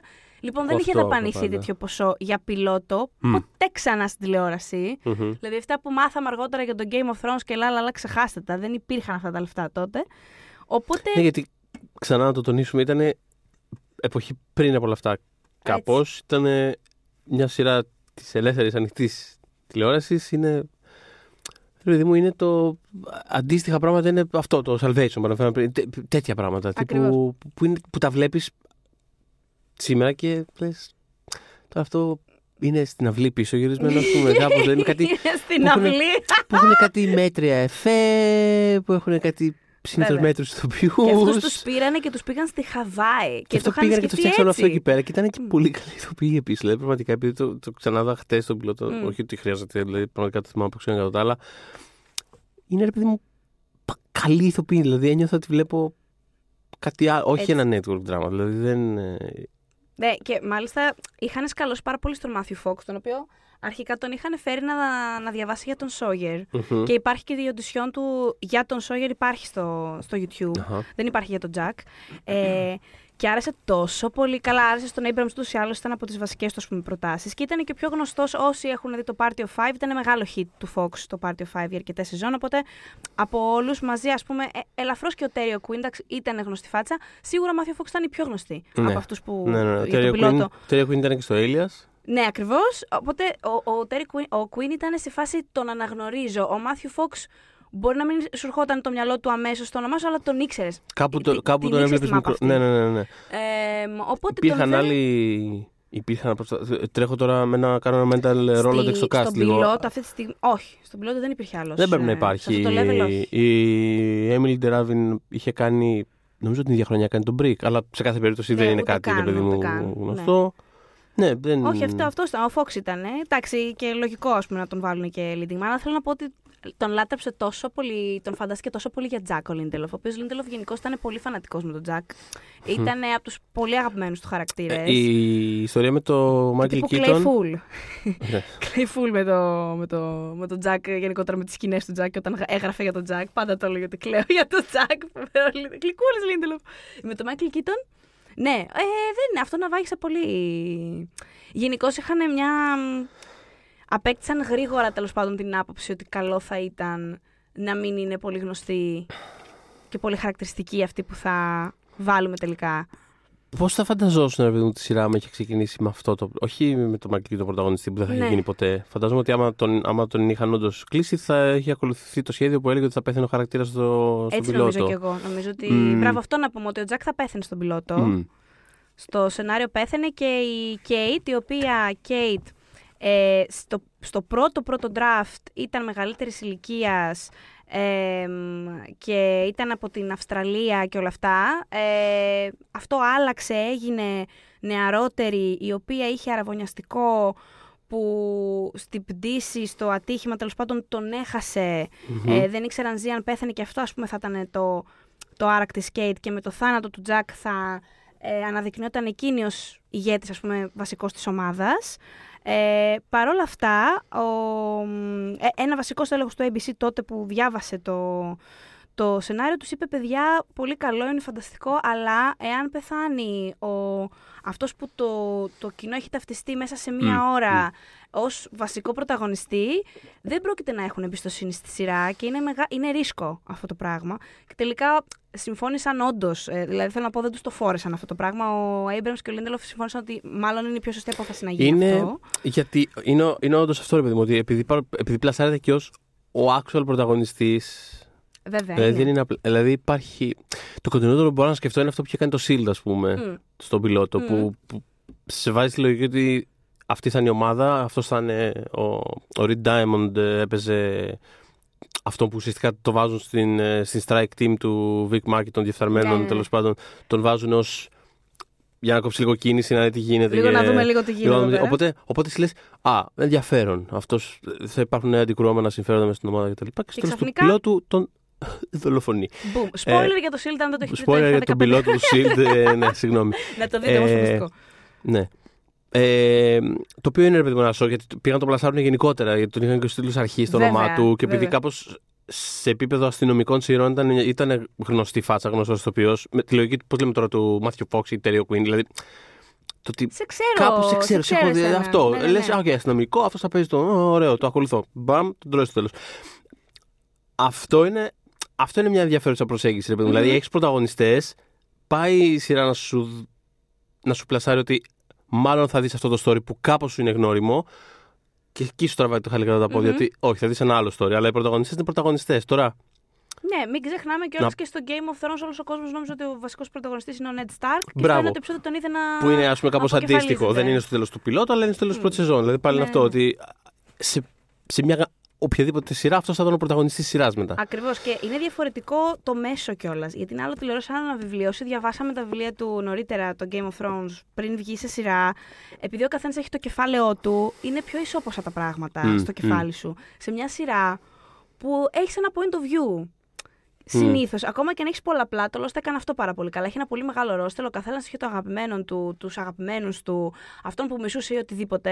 Ε, Έκανε άκρη, ρε παιδί μου. Δεν συμπαθώ την Kate. OK, μ' αρέσουν άλλοι πέντε. το έκανε αυτό πολύ ότι- καλά. Αλλά ο Τζακ ήταν, ήταν ο πρωταγωνιστής. Ειδικά κιόλας στην αρχή. Δηλαδή, Δεν το συζητώ. Ναι, βέβαια. άμα είχε αναπτυχθεί αυτό. Που, ε, γιατί όντως συλλογική ας πούμε, π- ε, πολλών ε, οπτικών ε, είναι κάπως παρόμοιο αυτό. Μμμ. Δηλαδή, είχε αναπτύξει ένα ρόστερ χαρακτήρων, έχεις δει τι- τι- τον κόσμο ουσιάζεται μέσα από τα μάτια πολλών. Μμμ. Άμα ρε παιδί μου στο τέλος τη πρώτη σεζόν το σκότωνε, λέω τώρα. Ναι. Θα ήταν αλλιώς και πάλι. Δηλαδή πάλι ρίσκο, Ναι. αλλά θα ήταν, θα ήταν σίγουρα αλλιώς. Τώρα ε, στο, ξεκι... δηλαδή, Στο ξεκίνημα και ξεκινάει- τον έχεις δει και, και κάνει, ένα, κάνει μια εισαγωγή ο Τζακ, δηλαδή αδιανόητη. Ε, λογι- γιατί, μα γιατί έχουνε, έχει προλάβει το, το κοινό και τον έχει εκλάβει ως πρωταγωνιστή. Γιατί μέσα στα 7 πρώτα λεπτά, ε, λεπτά έχει σώσει το μισό cast. Δηλαδή είναι πολύ ισχυρή η παρουσία. Ε, οπότε καταλαβαίνω γιατί τους είπε το έχετε γράψει λίγο κάπως με Άσε αυτόν που τον φαίνεται τύπο. αυτό που έλεγες πριν ότι έκλαιγε όταν τον έγραφε, δεν ξέρω. Ναι, δηλαδή, καλά, ο Lindelof, Φαίνεται, ναι, ρε παιδί ναι. μου αυτό ότι είναι πολύ, Τον αγαπάει πολύ, πολύ. παθιασμένος με Τον αυτό. αγαπάει Δηλαδή πάρα βγάζει πολλά πράγματα ε, από την ψυχούλα του σε αυτόν Ναι, τον ναι. χαρακτήρα. Και ας πούμε αυτό που μετά θα τα πούμε βέβαια για τον Lindelof και σε μελλοντικά επεισόδια πολύ πιο Μμμ. αναλυτικά, αλλά ας πούμε αυτό το πράγμα στο οποίο επανέρχεται συνέχεια που έχει να κάνει δεν ξέρω, με, με τη φιλοσοφία της πίστης και με θρησκευτικέ αιμονέ και τέτοια πράγματα. Αυτό εκφράζεται πάρα πολύ μέσα από τον Τζακ στη σειρά. Ναι, Στην αρχή τουλάχιστον, ειδικά, Μμμ. πριν έρθει ο Μιστερ Έκο. Στην Μμμ. αρχή ειδικά. Οπότε φ- φαίνεται πόσο πολύ μεγάλο κομμάτι των αιμονών του βγάζει εκεί πέρα. Ενδεχομένως χωρίς να το καταλαβαίνει απαραίτητα. Ε, Νομίζω ακόμα. ότι από ένα σημείο, επειδή και εγώ από ένα σημείο και μετά τους παρακολουθούσα πάρα, πάρα πολύ, ό,τι έλεγε ο Κιούς και ο Λίντελοφ ήταν βίβλος για μένα και τους έβλεπα παντού. Ε, από ένα σημείο και μετά το, ε, το, το έλεγε full. Μμ. Δηλαδή, όχι ευθαρσός, τύπου. Ο Τζάκ είναι ο χαρακτήρας μου. ε, και σα πάω πάνω του και καταλαβαίνω γιατί είστε πάρα πολύ. Πολλές φορές το λέει και αυτό, ότι σας εκνευρίζει. Αλλά ε, ο Τζακ είναι αυτός ο άνθρωπος που θες να έχεις σε μια τέτοια κατάσταση Μπορεί να και, το είχε- και το, το, το, το πιστεύω 1000%. Ο Ναι. Τζακ είναι ο τύπος του πρωταγωνιστή και έχουμε Αχα. δει αρκετούς τέτοιους. Ε, που μπορεί να σε εκνευρίζει γιατί είναι πολύ κοντά στις αντιδράσεις που ενδεχομένως να είχες κι εσύ όσον Μμ. αφορά το αν θα πρέπει να φύγουμε ή όχι από το νησί. Δηλαδή ο Τζακ είναι, αντικειμενικά είναι το πιο λογικό πλάσμα με την έννοια ότι παιδιά δεν πρέπει να φύγουμε, ας πούμε. Που εκνευριζόταν το κοινό γιατί του λέει, Όχι, μα εγώ, γιατί είσαι τόσο φανατικός. Ο, ο Τέρεκ που είναι εδώ πέρα, ο Λοκ, ε, βλέπει θαύματα, ξαναπερπατάει. Ναι, αλλά ο Τζακ δεν τα ξέρει αυτά τα πράγματα, γιατί κανείς δεν τα έχει πει. Οπότε έχει αυτό το εκνευριστικό κομμάτι, ότι αυτός προσπαθούσε μονίμως να τους βγάλει και το κοινό δεν ήθελε να τους βγάλει, οπότε υπήρχε αυτό. Σκάσε Τζακ, λογικό. Έχει ένα driver, παιδί μου, συγκεκριμένο που κάπως οδηγεί τη, τη σειρά που σε πολλά σημεία μπορεί να σε εκνευρίσει κάπως. Αλλά το πάντα εν συζητώ. τέλει. Εμένα, εμένα, εμένα μου θύμισε πάρα πολύ την Buffy, ας πούμε, επειδή την αναφέραμε και πριν. Μμ. Που ήταν πάλι αυτό το. Έχει κάποια square στοιχεία που Βέβαια. είναι λίγο. αλλά εν τέλει κάπως. Περνάνε όλα τόσο πολύ ρε παιδί μου μέσα από αυτό το χαρακτήρα. Και είναι ο άνθρωπος που μπορεί να σε εκνευρίζει στην οθόνη, αλλά θα κόβες ρε φίλε αυτό, το αυτό, δεξί αυτό. σου αυτό. χέρι να Θα, έχεις θα, θα δίπλα σου. ακολουθούσες. Ναι, ναι, ναι, το Ναι, συζητώ. μα και θες έναν άνθρωπο σαν τον Τζακ. Όχι, Αυτό, δεν αυτό ήταν ακριβώς, γιατρός αυτό ακριβώς. απαραίτητα, που ήταν και ο βασικός λόγος που, ας πούμε, κάπως. Εντάξει.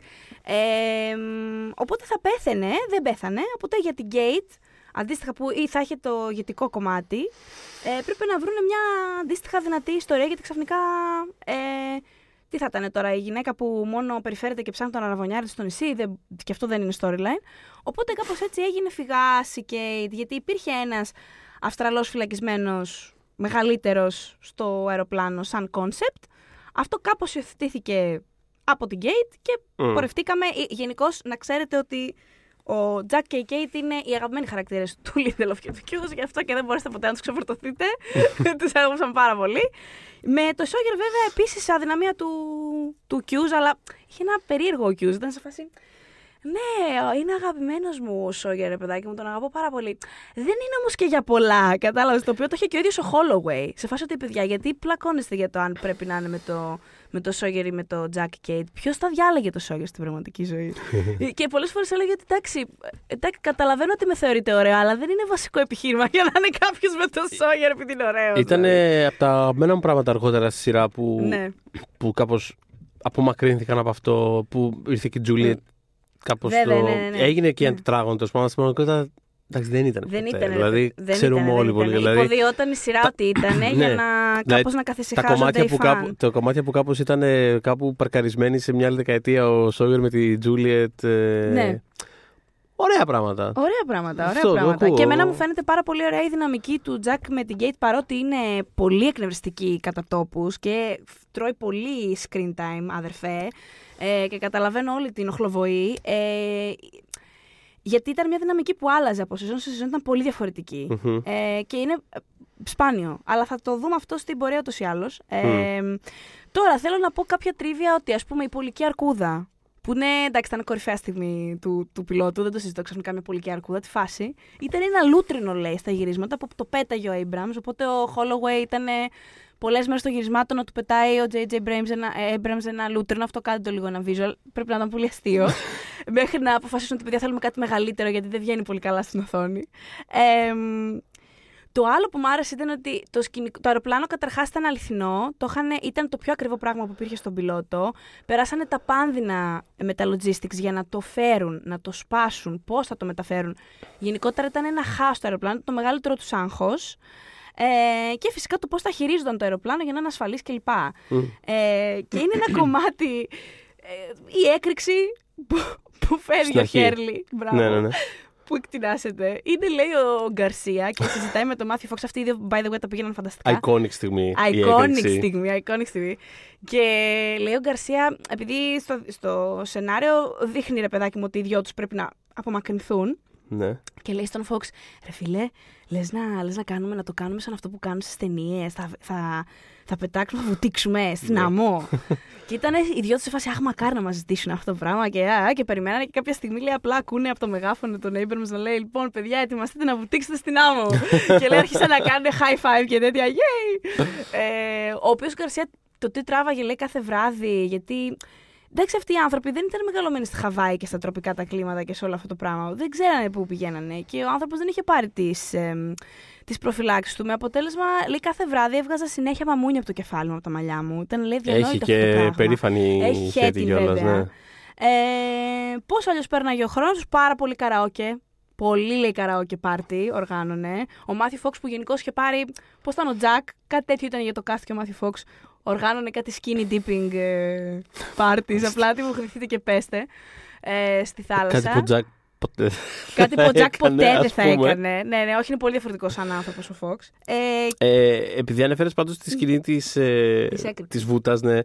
Ε, ρε παιδί μου, αυτό το, αυτό το πρώτο δεκάλεπτο, εντάξει, όλος ο πιλότος είναι, μ, είναι πολύ καθηλωτικό. Είναι τέλειο storytelling και είναι τέλειος πιλότος. συνέχεια ανακαλύπτει πράγματα. Είναι πάρα πολύ. Κάντε το έτσι, είναι αν καθηλωτικό, αλλά αυτό το πρώτο δεκάλεπτο, ειδικά, που, α- που, με- δηλαδή, που ανοίγει το μάτι στο μισό λεπτό, είσαι σε φάση ψάχνεσαι και εσύ σαν αυτόν. Ναι, ναι, ναι. Ακόμα και ο τρόπος που σου αποκαλύπτει τα, τα απομεινάρια του αεροπλάνου. Μμμ. Δηλαδή ότι κάπως πρώτα τα βλέπει ο Τζακ, εσύ βλέπεις τον Τζακ να αντιδρά. Μμμ. Και ούτε εκεί πέρα. Είναι, αυτό μου αρέσει πάρα πολύ που κάνει ο Abrams σε εκείνο το σημείο. Ακόμα και τη στιγμή που τα βλέπει ο Τζακ, Μμ. που βλέπει την εκπληξή του, άρα, οκ, το έκανε το point θεωρητικά το σκηνοθετικό. Ακόμα και εκεί δεν γυρνάει να σου δείξει τι βλέπει. Δεν γυρνάει να σου δείξει τύπου αυτό έχουμε. Το ανακαλύπτεις βήμα-βήμα ενώ μπαίνει μέσα στα, στα γκρεμίδια. Δηλαδή, ξέρεις, κάνει ένα βήμα και βλέπεις μια τουρμπίνα. Κάνει ένα βήμα πιο εκεί και βλέπεις κάτι. Το Φοβερό. ανακαλύπτει πάρα πολύ σταδιακά. Και το πώς Μ' αρέσει βλέπει. πάρα πολύ το πώς το δείχνει. Και το πώς βλέπει τους υπόλοιπους. Μμ. Γυρνάει το. Α, Έναν, η της έναν τους Άρων χαρα- ουρλιάζει. Ναι. Μια έγκυο ξαφνικά τη φάση. Δηλαδή. Το storytelling αυτών των πρώτων 10 λεπτών είναι πραγματικά. Το... Δεν ξέρω, από τα ωραιότερα πράγματα που έχει κάνει ο J.J. Abrams στην καριέρα του, ίσως το ωραιότερο, πραγματικά είναι πάρα πολύ εντυπωσιακό το, αυτό το πρώτο δεκάλεπτο, ειδικά. Πόσο είναι 12 λεπτά, όσο κρατούν τίτλοι αρχής τέλος Νομίζω πάντων. 7 λεπτά περίπου είναι. Ναι. Ε, Γιατί έχει, έχει αυτό, έχει, έχει δράση, έχει, έχει το μυστήριο του που είμαστε, ε, πολύ βασικά ξέρεις, τέτοια ερωτήματα και ο τρόπος που συστήνει τους χαρακτήρες έναν έναν, ε, δεν ξέρω, τον, ε, τον Λοκ με τα, ε, δεν ξέρω, με, το, με τα περίεργά του που κοιτάει το, Που κοιτάει, γιατί κοιτάει τα που πόδια κοιτάει του τα πόδια άνθρωπος. ε, την, ε, την Έγκυο, το, το, τα creepy αδέρφια. Δηλαδή, τε- τους βάζει, επειδή μου όλους, κα- κάνει characterization για ξέρω, μια ντουζίνα χαρακτήρες Μμμ. εν μέσω πανικού. Αυτό. Έχει τη δράση. Σου δίνει το σκηνικό, σου συστήνει το χώρο. Δεν σου δείχνει την Gate. Δεν σου δίνει Που την είναι gate, ο είναι άνθρωπο. μετά. μετά και αυτό είναι- είναι κρυφό characterization. Αυτό είναι ωραίο, γιατί... ναι, ναι, ναι, Και γιατί- δεν θα ήταν εκεί. Την κρατάει μετά. Είναι... Θα έτρεχε. Της δίνει Ναι, το. ναι, μπράβο. Κανονική σκηνή τέλος πάντων. Ναι. Αλλά ακόμα και το πώς τελειώνει αυτό το όλο το section, δηλαδή που καθώς τελειώνουν οι τίτλοι αρχής, σιγά σιγά φτάνει στα μεγάλα ονόματα και αυτό, που κάπως πέρασε η μέρα, πέρασε η κρίση, τη γλιτώσαμε, γνωριστήκαμε και μετά έχει αυτά τα τελευταία πλάνα στην παραλία με τον Λοκ να κάθεται. ναι, ναι, ναι.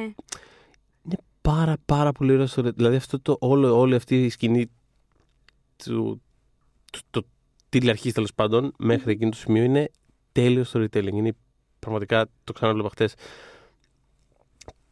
Και τε- τε- πραγματικά το έχω δει 15 φορές αλλά είναι πάρα πολύ Είναι εντυπωσιακό. εντυπωσιακό. Είναι πολύ εντυπωσιακό. Και θυμάμαι, θυμάμαι πάντα. Θυμάσαι την πρώτη φορά που το δες; Ναι, φυσικά και θα το αυτό. Λοιπόν, θυμάμαι ότι τότε ακόμα. Ήμουνα- Δεν, ναι. Έβγαζα ήχους, δε. Δεν παίζανε. Τέλος πάντων, δεν ξέρω καθένας τι είχε ακόμα τότε από θέμα DSL και τέτοια πράγματα. Μμμ. Ήταν κάπω. εκεί σας σας πάραγανα λίγο Έτσι. αυτό το.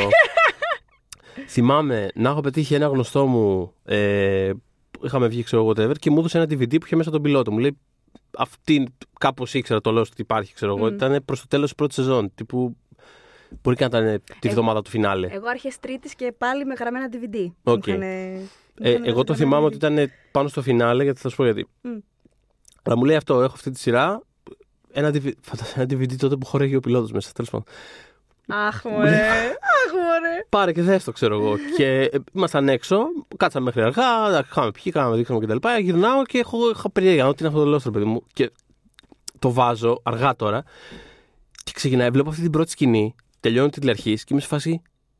Τι ήταν αυτό το πράγμα, Ναι. πρώτον. Δεύτερον, είμαι σε φάση. Ένιωθα πολύ περίεργα, γιατί κάπως ήμουν, χα...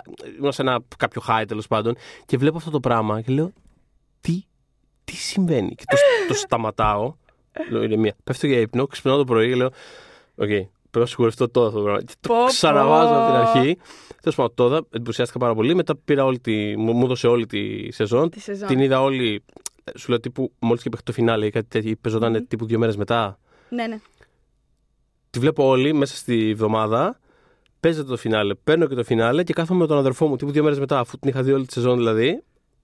Και κάθομαι με τον αδερφό μου που δεν την είχε δει και το ξαναβλέπω. Μέσα σε δύο μέρες ξαναβλέπω όλη, όλη την πρώτη σεζόν μέσα σε δύο μέρες μετά, αφού την είχα δει, ας Πω, πούμε. πω, πω. Μέσα σε μια εβδομάδα την είχα δει δύο φορές. Εγώ είδα τις δύο πρώτες σεζόν παιδιά σε τρει-τρει μέρες. Δεν κοιμήθηκα ιδιαίτερα. Λείπαν και οι γονείς μου από το σπίτι και κοιμόμουν τύπου στο σαλόνι στον καναπέ. Δεν το έχω ξαναπάθει με σειρά. Μμ. Ούτε θα το έχω. Και κάποια στιγμή έγινα και από τους τραγικούς που και γύρω στην τέταρτη σεζόν άρχισα Ναι. να βρίσκω link. Ε, και περίμενα να πάει 4 ώρα, το βλέπα live, παιδιά. Την έβλεπα live. Αλλά live αυτό, τη ναι, σειρά. δηλαδή. Δε, ακρότητα. δε, δε. Ήμουνα σε forums, όποιος θυμάται το Fuse, το Lost Forum, το thread του Lost το Fan Forum, ήμουνα σε όλα αυτά. Ε, εντάξει, ε, δεν είχα άλλη τέτοια εμπειρία ξανά. Με, με πιλότο κιόλας συγκεκριμένα, δεν θυμάμαι, έχω δει πολλούς πιλότους που μου έχουν αρέσει και της εντατικής, by the way, που είπε ο άνθρωπος, ο talent Μμμ. manager, έχετε όντως την εντατική. Απίστευτος πιλότος, blockbuster δηλαδή, και εκεί αγωνία και όλα αυτά. Απλά το Lost, ο πιλότος του Lost έχει πολλά από τα στοιχεία που τελικά θα το έκαναν αυτή την επιτυχία. Γιατί είχε και την αγωνία. Ο Λίντελοφ, ας πούμε, έχει πει ότι ναι, θεωρώ ότι σε κάποια πράγματα μπορεί να κέρδιζε εάν ήταν σε ένα HBO. Για Μμμ. παράδειγμα, λέει οι χαρακτήρες αυτοί σε- με αυτά που ζούσαν θα λέγανε fuck κάθε τρεις ε, γραμμές, ας πούμε. Ναι. Αλλά λέει στην πραγματικότητα εκεί που ανήκε ήταν η ανοιχτή τηλεόραση. Γιατί ε, στο κυνήγι των διαφημίσεων και των ε, cliffhangers για να κρατήσει το ενδιαφέρον, μας είχε και εμά σε τέτοια τσίτα Μμ, που μμ. όντως κάποια πράγματα απλά δεν θα τα είχαμε κάνει στην καλωδιακή ή σε οποιαδήποτε άλλη μορφή τέλος πάντων. Οπότε. Ε, ήταν το, το, το cast, αυτό που λες, και καλή ηθοποιοί και διαφορετικοί ηθοποιοί. Ε, και επίσης δεν είναι, ε, δεν βλέπεις συχνά ένα πιλότο τέτοιου βεληνικούς να έχει σχεδόν αγνώστους. Δηλαδή, για να τους βάλανε εκεί κάτι, για κάποιο λόγο τους βάλανε. Δεν βλέπεις εύκολα σε πιλότο ποιοι είναι αυτοί οι Ασιάτες άνθρωποι, ποιος είναι αυτός ο παχουλούλης ο κύριος με τα μαλλιά; Δηλαδή, δεν- δεν- ήταν μορφές που δεν έβλεπες. Δηλαδή, εννοείται ότι την ίδια χρονιά κιόλας θα είχαμε τον Grey's Anatomy. Η Sonda Rhimes κάνει πάρα πολύ καλή δουλειά στο diversity στα cast της, δεν το συζητώ. Αλλά ήταν το πρώτο, ήταν το βάπτισμα του πυρός για μένα στην τηλεόραση να δω ένα τέτοιο True. cast. Ναι. Ε, δεν το είχα ξαναδεί. Ε, μ, τώρα, Μια που ανέφερες στον Grey's Anatomy, να, Μμ. να, να πούμε λίγο για αυτό που. Ε, αυτό που έκανε το ABC, το πώς τους πετσόκοψε έτσι το 2004. Ήταν το, το 2004 ήταν η, ως, ως, όσα χρόνια τέλο πάντων θυμάμαι, δηλαδή τουλάχιστον σ- σε αυτήν την 20 ετία ή όσο Μμμ. παρακολουθούμε τηλεόραση. Τέλος πάντων, ήταν η τελευταία βασικά, βασικά αλλιώς. Ήταν η τελευταία μεγάλη χρονιά της, ε, της network τηλεόρασης. Γιατί κάνανε 2004 πρεμιέρα. Δεν ξέρω τι τους είχε πιάσει. Λοιπόν, Κάναν πρεμιέρα ε, το Lost, το Desperate Housewives, το Grey's Anatomy, το οποίο παίζεται ακόμα. παίζεται ακόμα και ναι, έχει πάρα πολύ καλά ra- ratings για όποιον αναρωτιέται. Ναι. Ακόμα έχει πολύ καλά, και, το, καλά βλέ- νούμερα. και το βλέπω ακόμα. Έτσι. Ε, η Νάντση, αν μας ακούει, ε, guest του, του podcast Ναι, ναι, την, είχαμε, την έχετε ξανακούσει μάλλον την Άση στο επεισόδιο που είχαμε κάνει για τον Notting για τον Hill, Notting Hill. ε, Θα η την οποία ακούσετε ακόμα κάποια στιγμή, είμαι βλέπει, σίγουρος. Η οποία ακόμα βλέπει, όπως ακόμα και εγώ. βλέπει Grey's Anatomy και αυτόν Ε, τον καιρό θρυνεί την απουσία του Άλεξ. Του Άλεξ. Έτσι, γιατί ο ηθοποιός που Ευχαριστημένη. παίζει Φεύγει τον ο Άλεξ. Άλεξ, φεύγει ο Άλεξ του Grey's Anatomy, ρε Ναι, παιδιά. και όχι, δεν είναι που φεύγει, παιδιά. Είναι ότι έχει ήδη προβληθεί το επεισόδιο που. το τελευταίο του και ήταν απλά ένα επεισόδιο. Δηλαδή φεύγει ο original χαρακτήρας και. Ακραίο. Τι μας κάνουν, ό,τι θέλουν να μας κάνουν. Λοιπόν, Τέλος πάντων. ε, Lost, Desperate Housewives, Grey's Anatomy. το Boston ε, Legal που ήταν επίσης στο ABC και ήταν μεγάλη επιτυχία τη χρονιά εκείνη. μμμ, ε, Το Dancing with the Stars ήταν επίσης στο ABC. που Ακόμα επίσης παίζεται. Ναι, το... Αυτό τώρα για το, στο ABC τώρα μιλάμε. Ναι. Συγκεκριμένα το ABC, το, κυριολεκτικά το πώ του πετσόκοψε έτσι ήταν Ήτανε το 2004 τε- για το ABC. Δηλαδή, ο- Αδιανόητο. όλες, δηλαδή αυτές οι σειρές να είναι η ίδια φούρνια πιλότων, αυτό που λέγαμε πριν δηλαδή. Μέσα σε μιλάμε τρεις μήνες για- έγινε Ναι, αυτό που έγινε. άλλαξαν τα πάντα. Ε, κατά τα άλλα είχαμε και, το, είχαμε και το Office εκείνη τη χρονιά, Μμμ. είχαμε το Veronica Mars εκείνη τη χρονιά, ε, είχαμε το, το, το φίλο σου, το Jack and Bobby. Ε, λοιπόν, ε, όσοι βλέπατε στο Star το Jack and Bobby αυτή τη μία και μοναδική σεζόν που είχε αυτή η σειρά, εσείς οι δύο ακόμα που βλέπατε, που βλέπατε Jack and Bobby τα μεσημέρια στο Star, ε, ήταν η πρώτη φορά, δεν ξέρω αν το θυμάστε καν, που είδατε το Logan Lerman.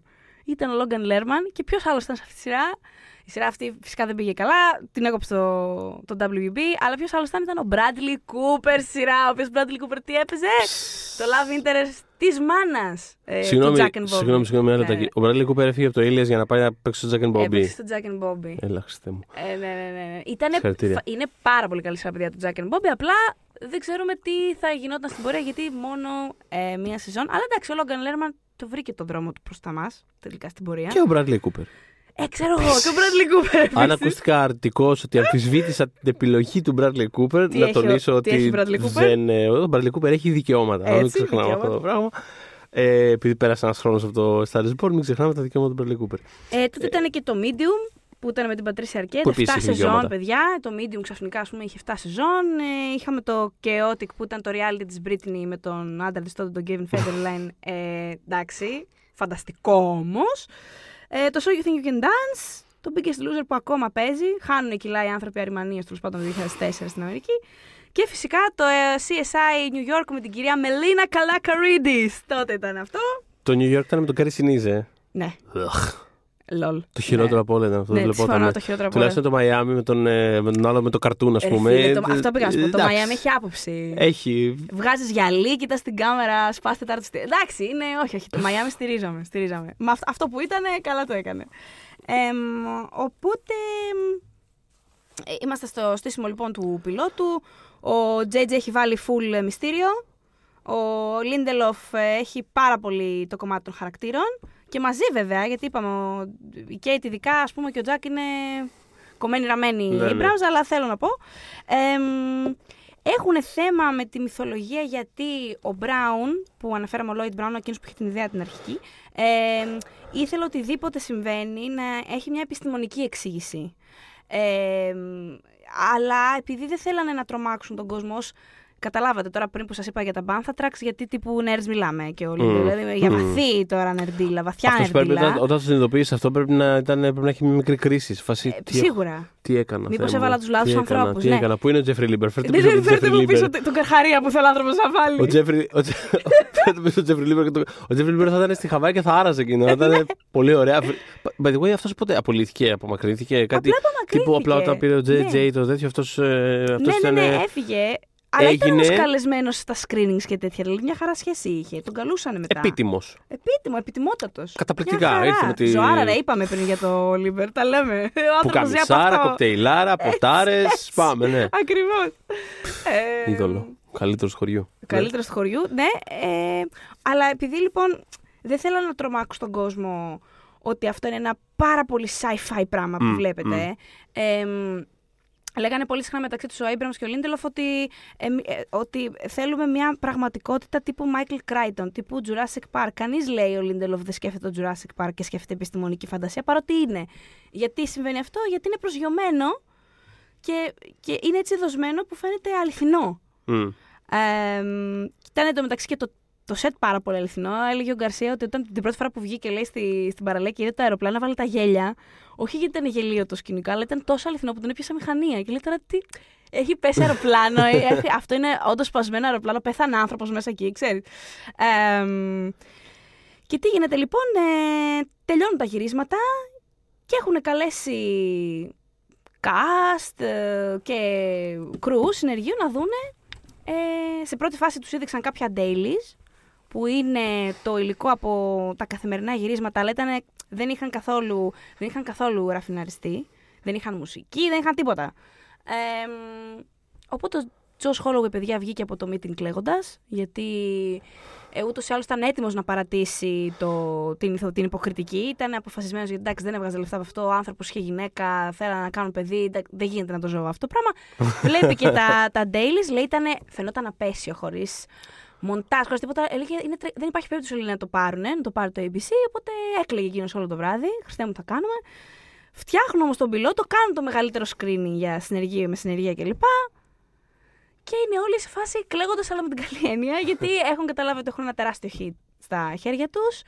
Ε, Ανατριχίλες. Η Emily Ντεράβιν ήταν σε φάση. Δεν δε μίλαγε, λέγε κάνα μισάρο, ήταν σε φάση σε χάος, σαν να έχει κάνει όλο τον πάφο του κόσμου. ε, ναι.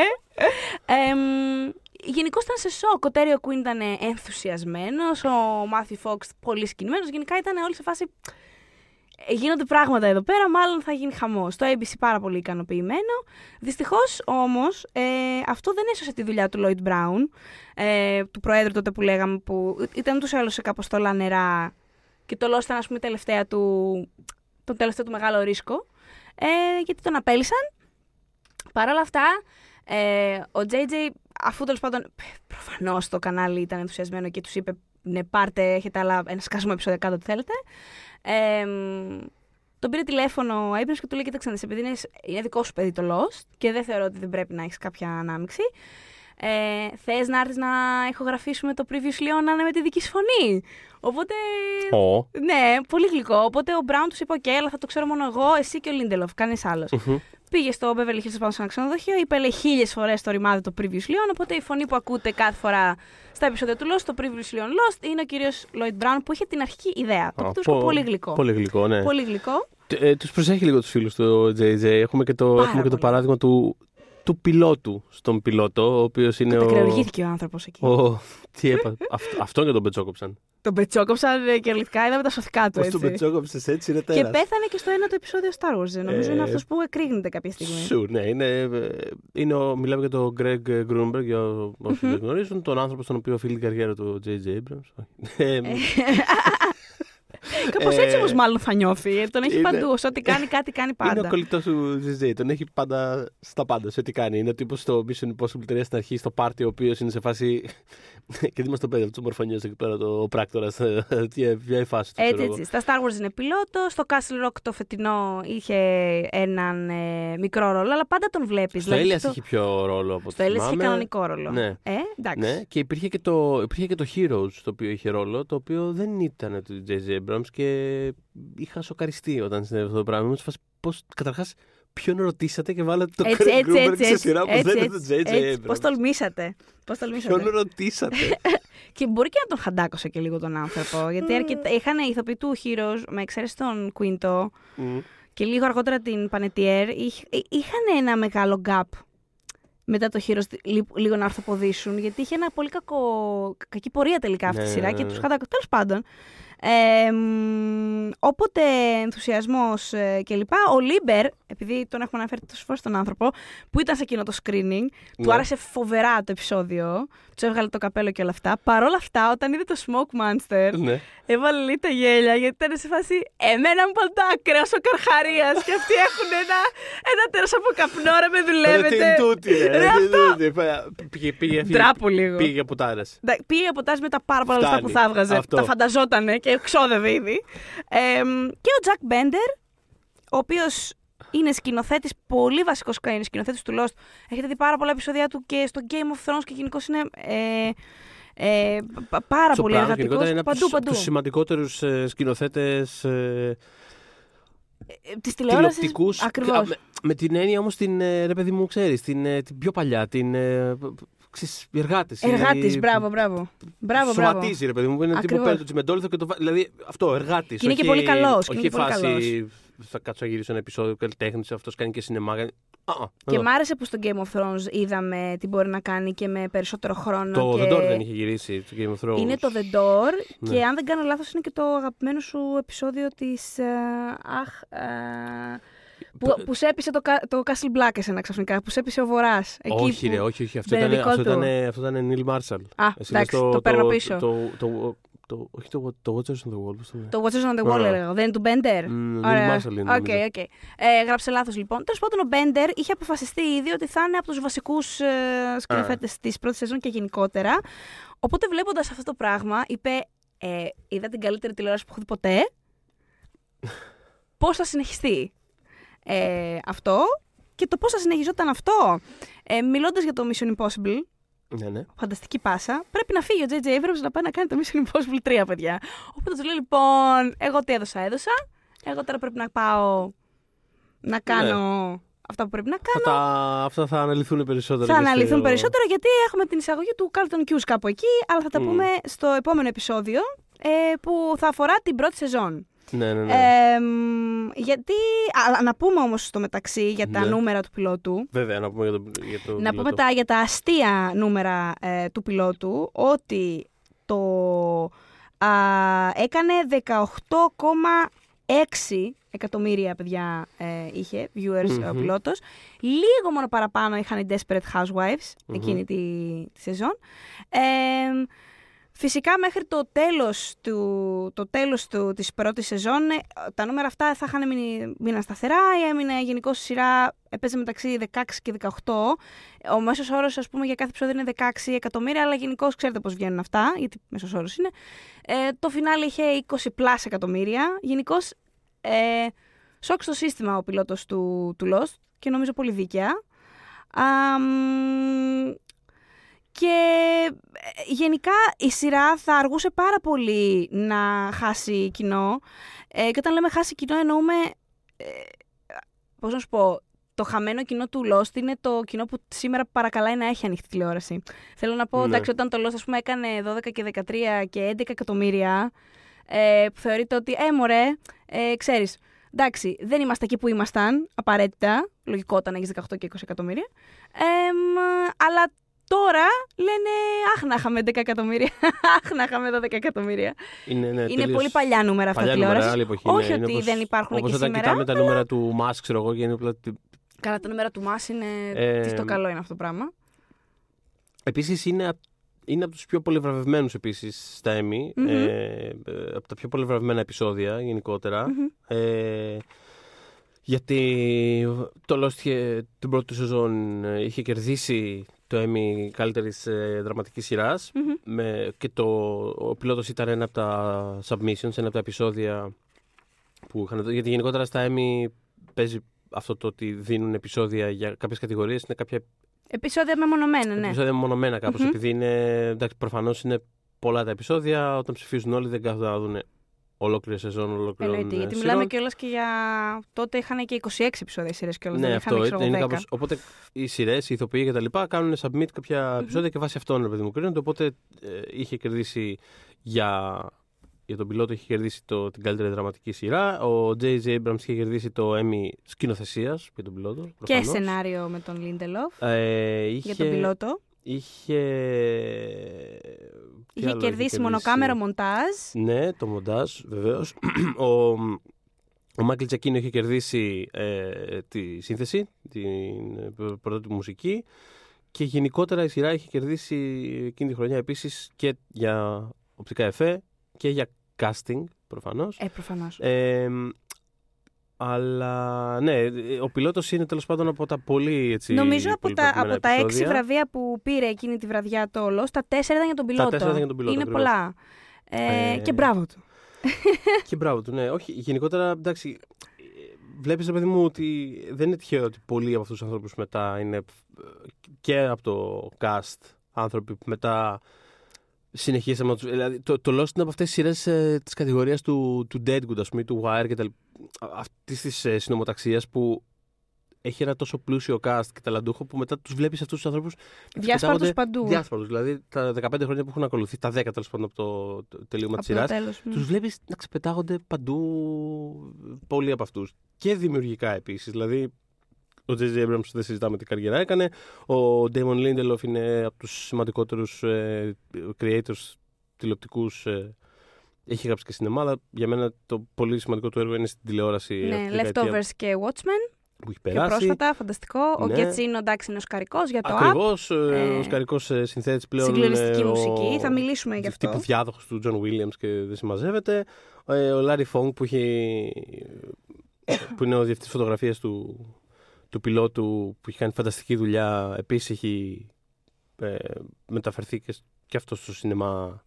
Κάνει κατά βάση ταινίες του Ζακ Σνάιντερ που έχουν μια κάποια τέλος πάντων, οπτική Μμμ.